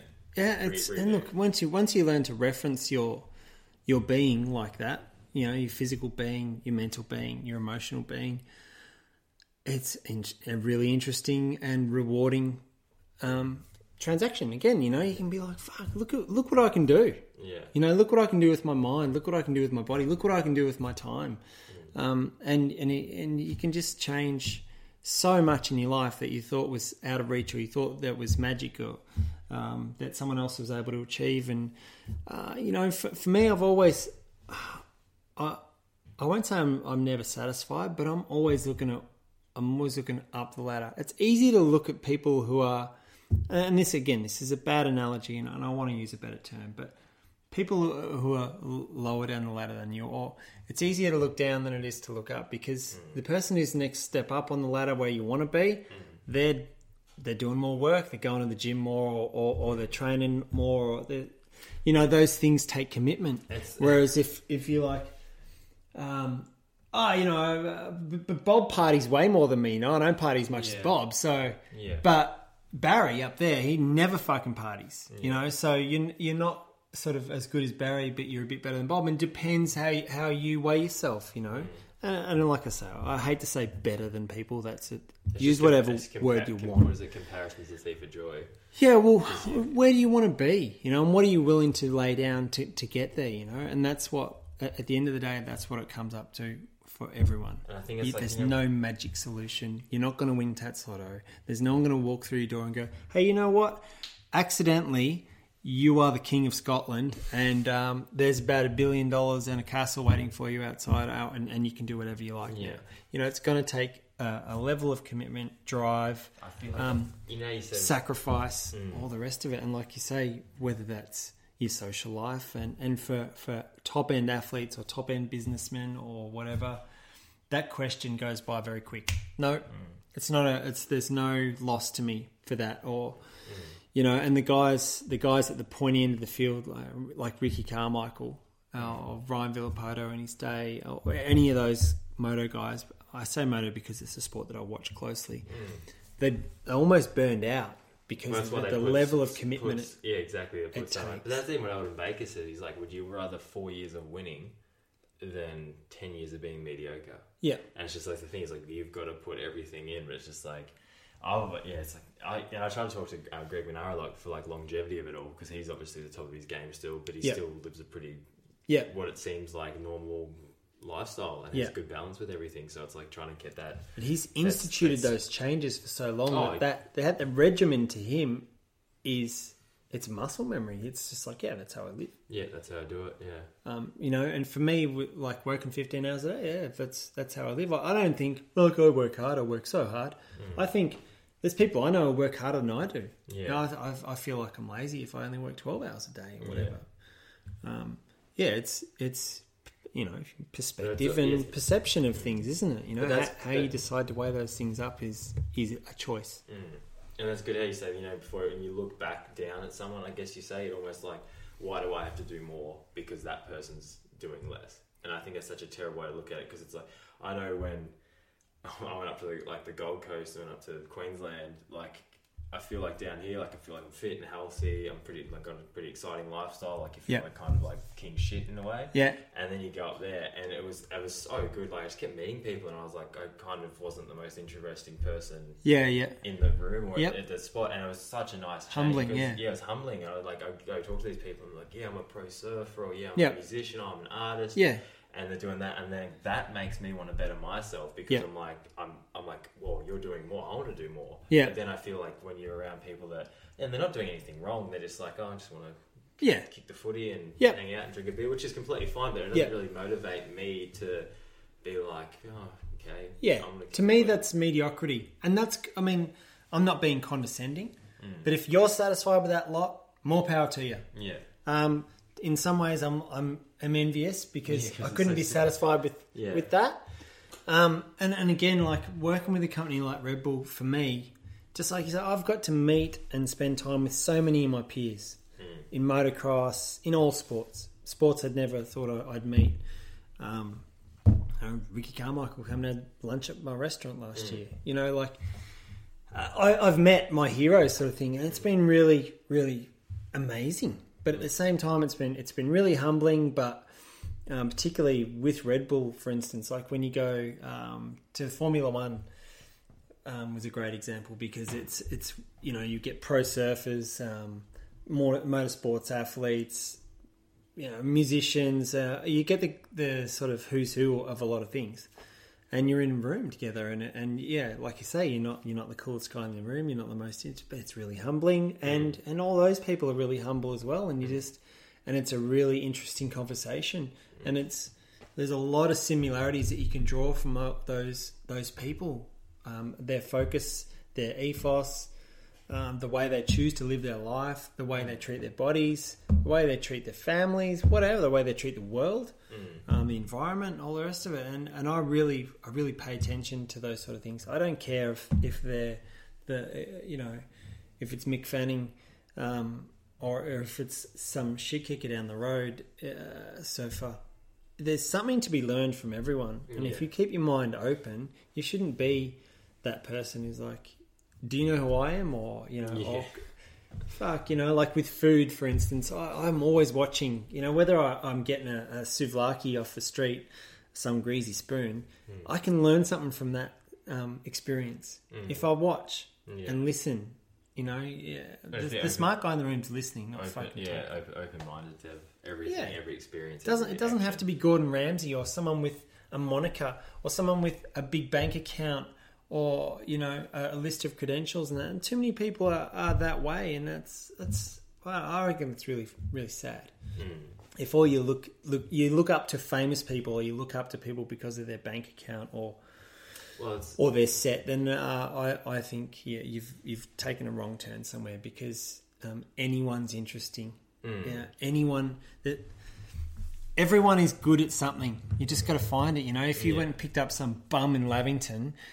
Um, who just looked like a total fucking meth head or whatever. There's something that person can do, he, she, whatever. That's amazing. You know, that there, there's some skill that they've got, or you, and you've got to be open to experiencing that. I'm not saying you go out and look for bums, but you know what I mean. If you, whatever conversation you have, kind of going off that. I picked up a hitchhiker when I was in Byron Bay, and he's walking along the road. I saw him and I pulled over and picked him up, and he hopped in. He's, I was like, "Oh, where do you need to go, man?" He's like, "Oh, I just going to the vet." I'm like, "Oh, why?" And he had a little bird. Yeah, yeah. Hit by a car that he saw get hit by a car, and he went and just picked it up. He's like, "I'm just going to take this bird to the vet," and then the vet was five k's away. Yeah. So he's just going to walk or hitchhike five k's at the vet, drop the Yeah. bird off, and then come back yeah, anyway, I drove him there. I started chatting to him, and he um he was very he, like he was not well educated, but very smart. Like Yeah. very Yep. very like on point with what he was saying. Everything he was saying was like truth. Yeah. It wasn't in a way of like you'd think of someone that was well read or like Yeah, yeah. had, had a good education. But yeah. like everything, but he was honest. He's honest and everything he said hmm. was true, and he told me how he, he'd walked from Perth to Byron Bay, got there, loved it, stayed, Yeah, just slept in a tent on the beach. He Yeah. got a kid back in Perth that apparently him and his girlfriend had fought. But like just how open and honest he was about Yeah. everything. It was just like you, I feel like I had more real conversation with him than I have with people I've known my whole life. In, Yeah. in this in this ten random situation. yeah ten minute drive Yeah. down there and back, and I was just like, there's just such a refreshing yeah, it thing to have. And I'm It's- just like, It's really valuable to have those experiences, you know, because yeah, you people are amazing. yeah. And You book know- by its cover, you might just go, mm, and I, Yeah. I, I hate that because we all have that that Totally. initial reaction to um, kind of like homeless guy on the street with a Yeah. bird, like what a weirdo. But like, Yeah. just dive into that just a little bit, Yeah, and fuck it. Like, I, I, I was very happy that I Yeah. drove him to the vet and back, and it was just a cool, cool little experience. And yeah, yeah, if you just kind of looked at him and going, oh fuck that, and then kept going, you don't know what it would turn into. yeah. But No, it is. It's um, yeah, I'll get, I'll get one more thing before we finish. I was going to talk to you about um, another thing because you've obviously got the restaurant, you've done the coaching, and now you got your Cerakote business. How Yep. that all? Because you paint, you just painted my frame for me, which was which was good of you. You helped, helped me. Um, yeah. No, it was good. Good out. experience, and um, yeah, I, I again, you know, it's just um, I I love being on the on the farm that um, my family and I have been able to make. Um, you know, uh, this is sort of my happy place. Well, everyone's my happy place. I, I really love everything that I'm doing, but um, I love bikes and um, I love um, taking something old and making it new or improving things. I'm always sort of looking to improve anything. And um, and yeah, renovating parts was just something I got interested in when I, I built a bike a couple of years ago that I'm still building. And, um, and doing up certain components on that, it was difficult, not only in this area but in this country, to get the the quality um, of coating that I wanted in in that instance, or um, vapor blasting and things like that. And I just thought, oh, it's really not that available, and it's something that I can do here in the shed. It's something that I'm, I'm interested in. That I've I've got a lot of um, relationships in in the motorsports industry, um, in the sports industry, um, and and it's it's some it's a hobby that I never thought I'm going to make a business out of this. I just wanted to tool around with it in the shed. Yeah. And then as it grew, I just sort of thought, oh, well, you know, maybe you should make a bit of a commitment to this. And then uh, again, you know, there was a point where I was thought, no, I've got to let, let go of the rail and, and have a crack at this and, and do what it's going to take to be great at it. Um, and so, yeah, I, I invested in going to do the courses, the relevant courses, and just doing all the research and, and spent a lot of time in the shed failing and, and learning about um, metal and, and substrates and um, and resins and coatings and um, and powder coating and hydroblasting and and all that sort of process. And um, it seemed really daunting at the time but as as it sort of went over time I was able to digest it because I'm not real good with sitting in classrooms and stuff. I like to do things hands on I tend, to fall asleep. Know, if I More of a visual learner. Yeah, yeah. You know, if I've got to read a book or something, I'll, I'll fall asleep. My body's like, "Fuck, we're not working. You're sleeping yeah, then." Yeah.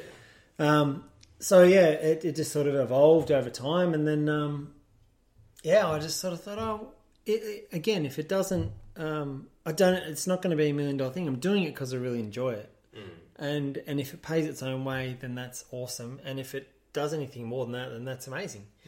But at the same time, if tomorrow uh, no one called me or gave me anything to coat or, or, or clean up for them, I'd be quite happy just to chuff along and Just do my things and thing, yeah. do a bike for you here or there, or uh, do things for my friends. Hogan's bike now. Yeah, yeah. On my bike again. yeah. So, um, and I, and I think I've learned the value in um, in having that attitude towards towards things. Uh, I've like when we had the restaurant um, up in the main street of Mount Beauty. That was a fine dining restaurant, and and at the time, I really that's what I really wanted. And and in hindsight, and I, and I had this experience with skiing for me as well. I was servicing my ego a lot and my pride and my passion for food was in just food.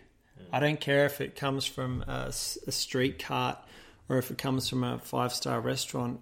Uh, the the ceremony isn't what I'm interested in. It's the actual food, you know. So that's why I got out of that whole situation, and um, that's why we sort of are where we are with with our restaurant now. You know, and I really enjoy it. And um, the same with with the coatings and stuff is yeah, I, I just I just want to be really into it and um, really good at it. But yeah, if it, if it doesn't turn into something uh, epic. Yeah, That's hobby, okay. A hobby in the shed. Yeah. Yeah, yeah. Um, it's what I enjoy. So- already, like it's already taken off pretty well. yeah, it has way way bigger than I anticipated, and and that that's always refreshing. It's always nice, like you when when obviously when you need something, there's probably other people that need the same thing. Yeah. It's, it's I- something to go off. I, I work I work by my standards, and I, and I and I I do have high standards of things. I don't have unreasonably high standards. I don't think, but I'm always working on something. I, I never sit there and think, oh, I've got that sorted out, or oh, I'm, I'm a brilliant cook, knowing uh, there's nothing more I can learn because there is always something you can learn, and I'm always interested in being better. yeah, you um, always with- improve with- some situation Yeah, somehow. with anything. So don't don't think that you know more than the next person, and and, and I, I yeah I find that really really valuable. Um, and I'm I'm interested in, in what people are doing on social media with regard to coating and stuff at the moment. I just think, oh wow, they, they were able to coat that, or they were able to get that effect. How do they do that and work out how to do it? And um, yeah, it's it's something new and something interesting. Um, and yeah, That's good. Well, the bike got a lot of attention. It's got more than yeah, I knew it'd get. I knew it would get a fair bit, but yeah, even even now, it's funny. Like I put it on Instagram a few, I don't know, a week ago or so. Now it's just Yeah. like just keeps popping up with likes and keeps just ticking over. Yeah. which is good. It got shared in a heap of um, just mountain bike pages and whatnot, and yeah, people seem to be liking it. Yeah, well, uh, you know, it's and we did something that's really. Um, there's only been a couple done in the world, I think. You know, like to to Cerakote, um, to ceramic coat uh, a carbon fiber bike um, in in the way that we did it too, and yeah, to clear coat over the top of it and stuff. It was all, it was all sort of uh, we had to work that out. Uh, it wasn't like I could sort of knock off someone else's experience or read a book about how you know had, we had to figure that out. And I, I love that challenge. You know, it's it makes you lose a bit of sleep here and there about if things are going to go tits up Yeah, or that's that's. I feel like that's really good. Like Yeah. that's that's when you kind of that's when you know it's got you. Yeah. It's, you're invested in it. When Yeah. you're like I've talked to my my dad, and he's always said he'll have some of the best ideas, and come up with these certain things when he's just he's half asleep in bed or he's woken up at night, and Yeah. he, um, he's obviously he's been really successful with these sawmills Yeah. he's built, and he reckoned one of them I forgot what it was like one of the one of the most one of the mills they sell the most. He was just in bed one night and he woke up and he just had this like just a moment. Yeah. He, he saw it. He Yeah. saw what he needed to do and he did it, and it Yeah. obviously paid off on work. Yeah. It's just like when you're that invested in something, it's just like you yeah you lose sleep about it. You want to get up the next day. You, Yeah. like, you can't get to it quick enough, kind of thing. And if you can find something like that, that's what people don't find. They just get up and go to work and hate it. But That's they can right. find something that's like, okay, I'm going to lose sleep over this because Yeah. I'm actually invested. And that could be it could be anything. Like find Yeah. out like you, even if it's just being a builder or being a, a chippy or whatever, Yeah. or just moving dirt or something. But if you're excited to go do it, That's right, man. And, and you can you can maintain passion in something for a long time. If I I long to get out of bed every morning, and I love to go to bed at every night. You know, mm. I go to bed I go to bed tired every night, so I sleep well every night, and I wake up and I'm like, sweet every morning. You know, I, my eyes open up. I'm like, I, I live with my best friend. I, my life is better than I could ever imagine in, e- in every way. I've got I've got a great group of people around me. I've got great kids, and you know, good good things sort of happen, and I, I just can't wait to get into it, and, and I'm driven towards that. You know, and, and that to me that was um, again that was a transaction that was made uh, inadvertently by just improving the way I live my life in little ways. You know, I, I love to eat a dirty burger when I go to Albury, whatever. But by and large, we we we eat a vegetarian diet and we live off the grid pretty much ninety five percent, and we try and we just work towards providing ourselves with more and more of of our picture um, as as we can. But um, yeah, it was it was uh, a non intentional transaction made between um, giving up the old life Yeah, when, it, when it really wasn't giving up anything. It was gaining shitloads, you know, and for what for what it gave back, there was oh, I, I think fuck, I wish I had done it ten years earlier, if anything. Yeah, that's something I've another thing I heard. It was just giving up who you are, like who giving up who you are at any moment for who you want to become. Yeah, And that's just like the thing. It's just like you've got to realize. And I never, I heard that. I didn't really understand it when I first heard it. yeah, It's just one of those motivational things where you kind of like. And that's, a lot of people do that. They'll hear motivational quotes and stuff, or they'll, they'll share them or post them, but they don't have any understanding hmm. of what they actually mean or what what they No. can do with it. But yeah, it was just like that change who you are at any time, Yeah. what you want to become. So it's just like yeah, you party too hard, you're not putting your time into this, but you want to become this, and like you need to give that up, and Yeah. you've got to give it up today, right now. This like when. That's the thing. That, Yeah, that's don't- people, don't people, wait, yeah. people don't want to do that. People want to say, "Oh yeah, I want to be this," but I've New Year's resolution. Oh, Yeah. don't wait. Do it now. That's the thing. Yeah, it doesn't. It doesn't. Doesn't get. It doesn't get easier. No. Remember. In fact, it gets harder because you habitually put things off. Then you're creating a habit to to not do them. yeah, exactly. You know, pull the trigger on things. You know, get out on the bridge, look at the water, make sure it's deep enough to not break your neck. Fucking jump off. Mm. Don't sit there and think about it or. Yeah, Uh, you know, that, that's probably a bad analogy because what do they- people hit the bottom all the time. But What do they say? If you don't want to do it now, you're probably not going to want to. You probably not want to. Oh, I can't talk. If you don't want to do it now, you're probably not going to want to do it later. yeah, So it's just like if you do it now, at least it's done. Yeah, and and and you, and you teach yourself to have that reaction. You know, like getting out of bed in the morning. Just just learn to throw your feet outside of the bed and get up. You know, whether it's cold, hot, mm. you feel shit. You've had four hours sleep. You've had fourteen hours sleep. Whatever. Just just mm. make that your way. You know, and and you do that every day, and, and it won't become a chore. No, it just becomes um, normal. That's yeah. like even like what I said with the shower thing now. Like the Yeah. first day, I was like, oh, but it's, like it was cold in the house. I was like, Yeah. oh, if I get it, I'll probably be cold in bed. Then I'm not going to sleep. And like your brain's just going over these excuses. Yeah, yeah, And it's just, I, I was going over for a while and I hop in the shower and I'm like, oh, it's fucking cold, blah, blah. It's excuses. And then the thing that made me do it was like, you can't hide from this. Yeah, yeah. You can, I can say what I want in my head. I can't, yeah, I, it's, Well, it's it- not going to kill you. It's not going to kill. And, and like the thing is, I always feel better, and that's Yeah. the thing. It's like getting up with it. I feel Yeah. better, but we have this resistance within ourselves, and it's just like how you control that and can get over that. And then, Yeah. if you can find a way to control that resistance with anything, it's just like okay, I want to run a marathon. Yeah. Okay, I'll going to train. I'll run a marathon. Yeah. I want to be world champion, or I want to start a business, or you Yeah. get you find ways to get rid of that resistance. Well, do it. that, that framework you can apply in every different situation in your life, whether it's in your sport, in your relationship, in your, in your work, whatever. If you learn how to navigate yourself like that and motivate yourself hmm. and, and um, get, get yourself to produce those results, hmm. and they're by way of yeah, getting up early or, or having a cold shower or having a better diet, hmm. whatever it is. And, then- and then don't be so hard on yourself if you eat a dirty burger or, or you know you have a warm shower or whatever. Yeah, you know, yeah. enjoy it for sure. Um, but you've got the tools that it takes because you know you've done the hard yards sort of thing, or you, you've made that commitment to yourself. Um, yeah, there's there's so much to be gained out of it. Yeah. I like it. I reckon we're done. We've, we hit the two hour mark. Cool. We can call it.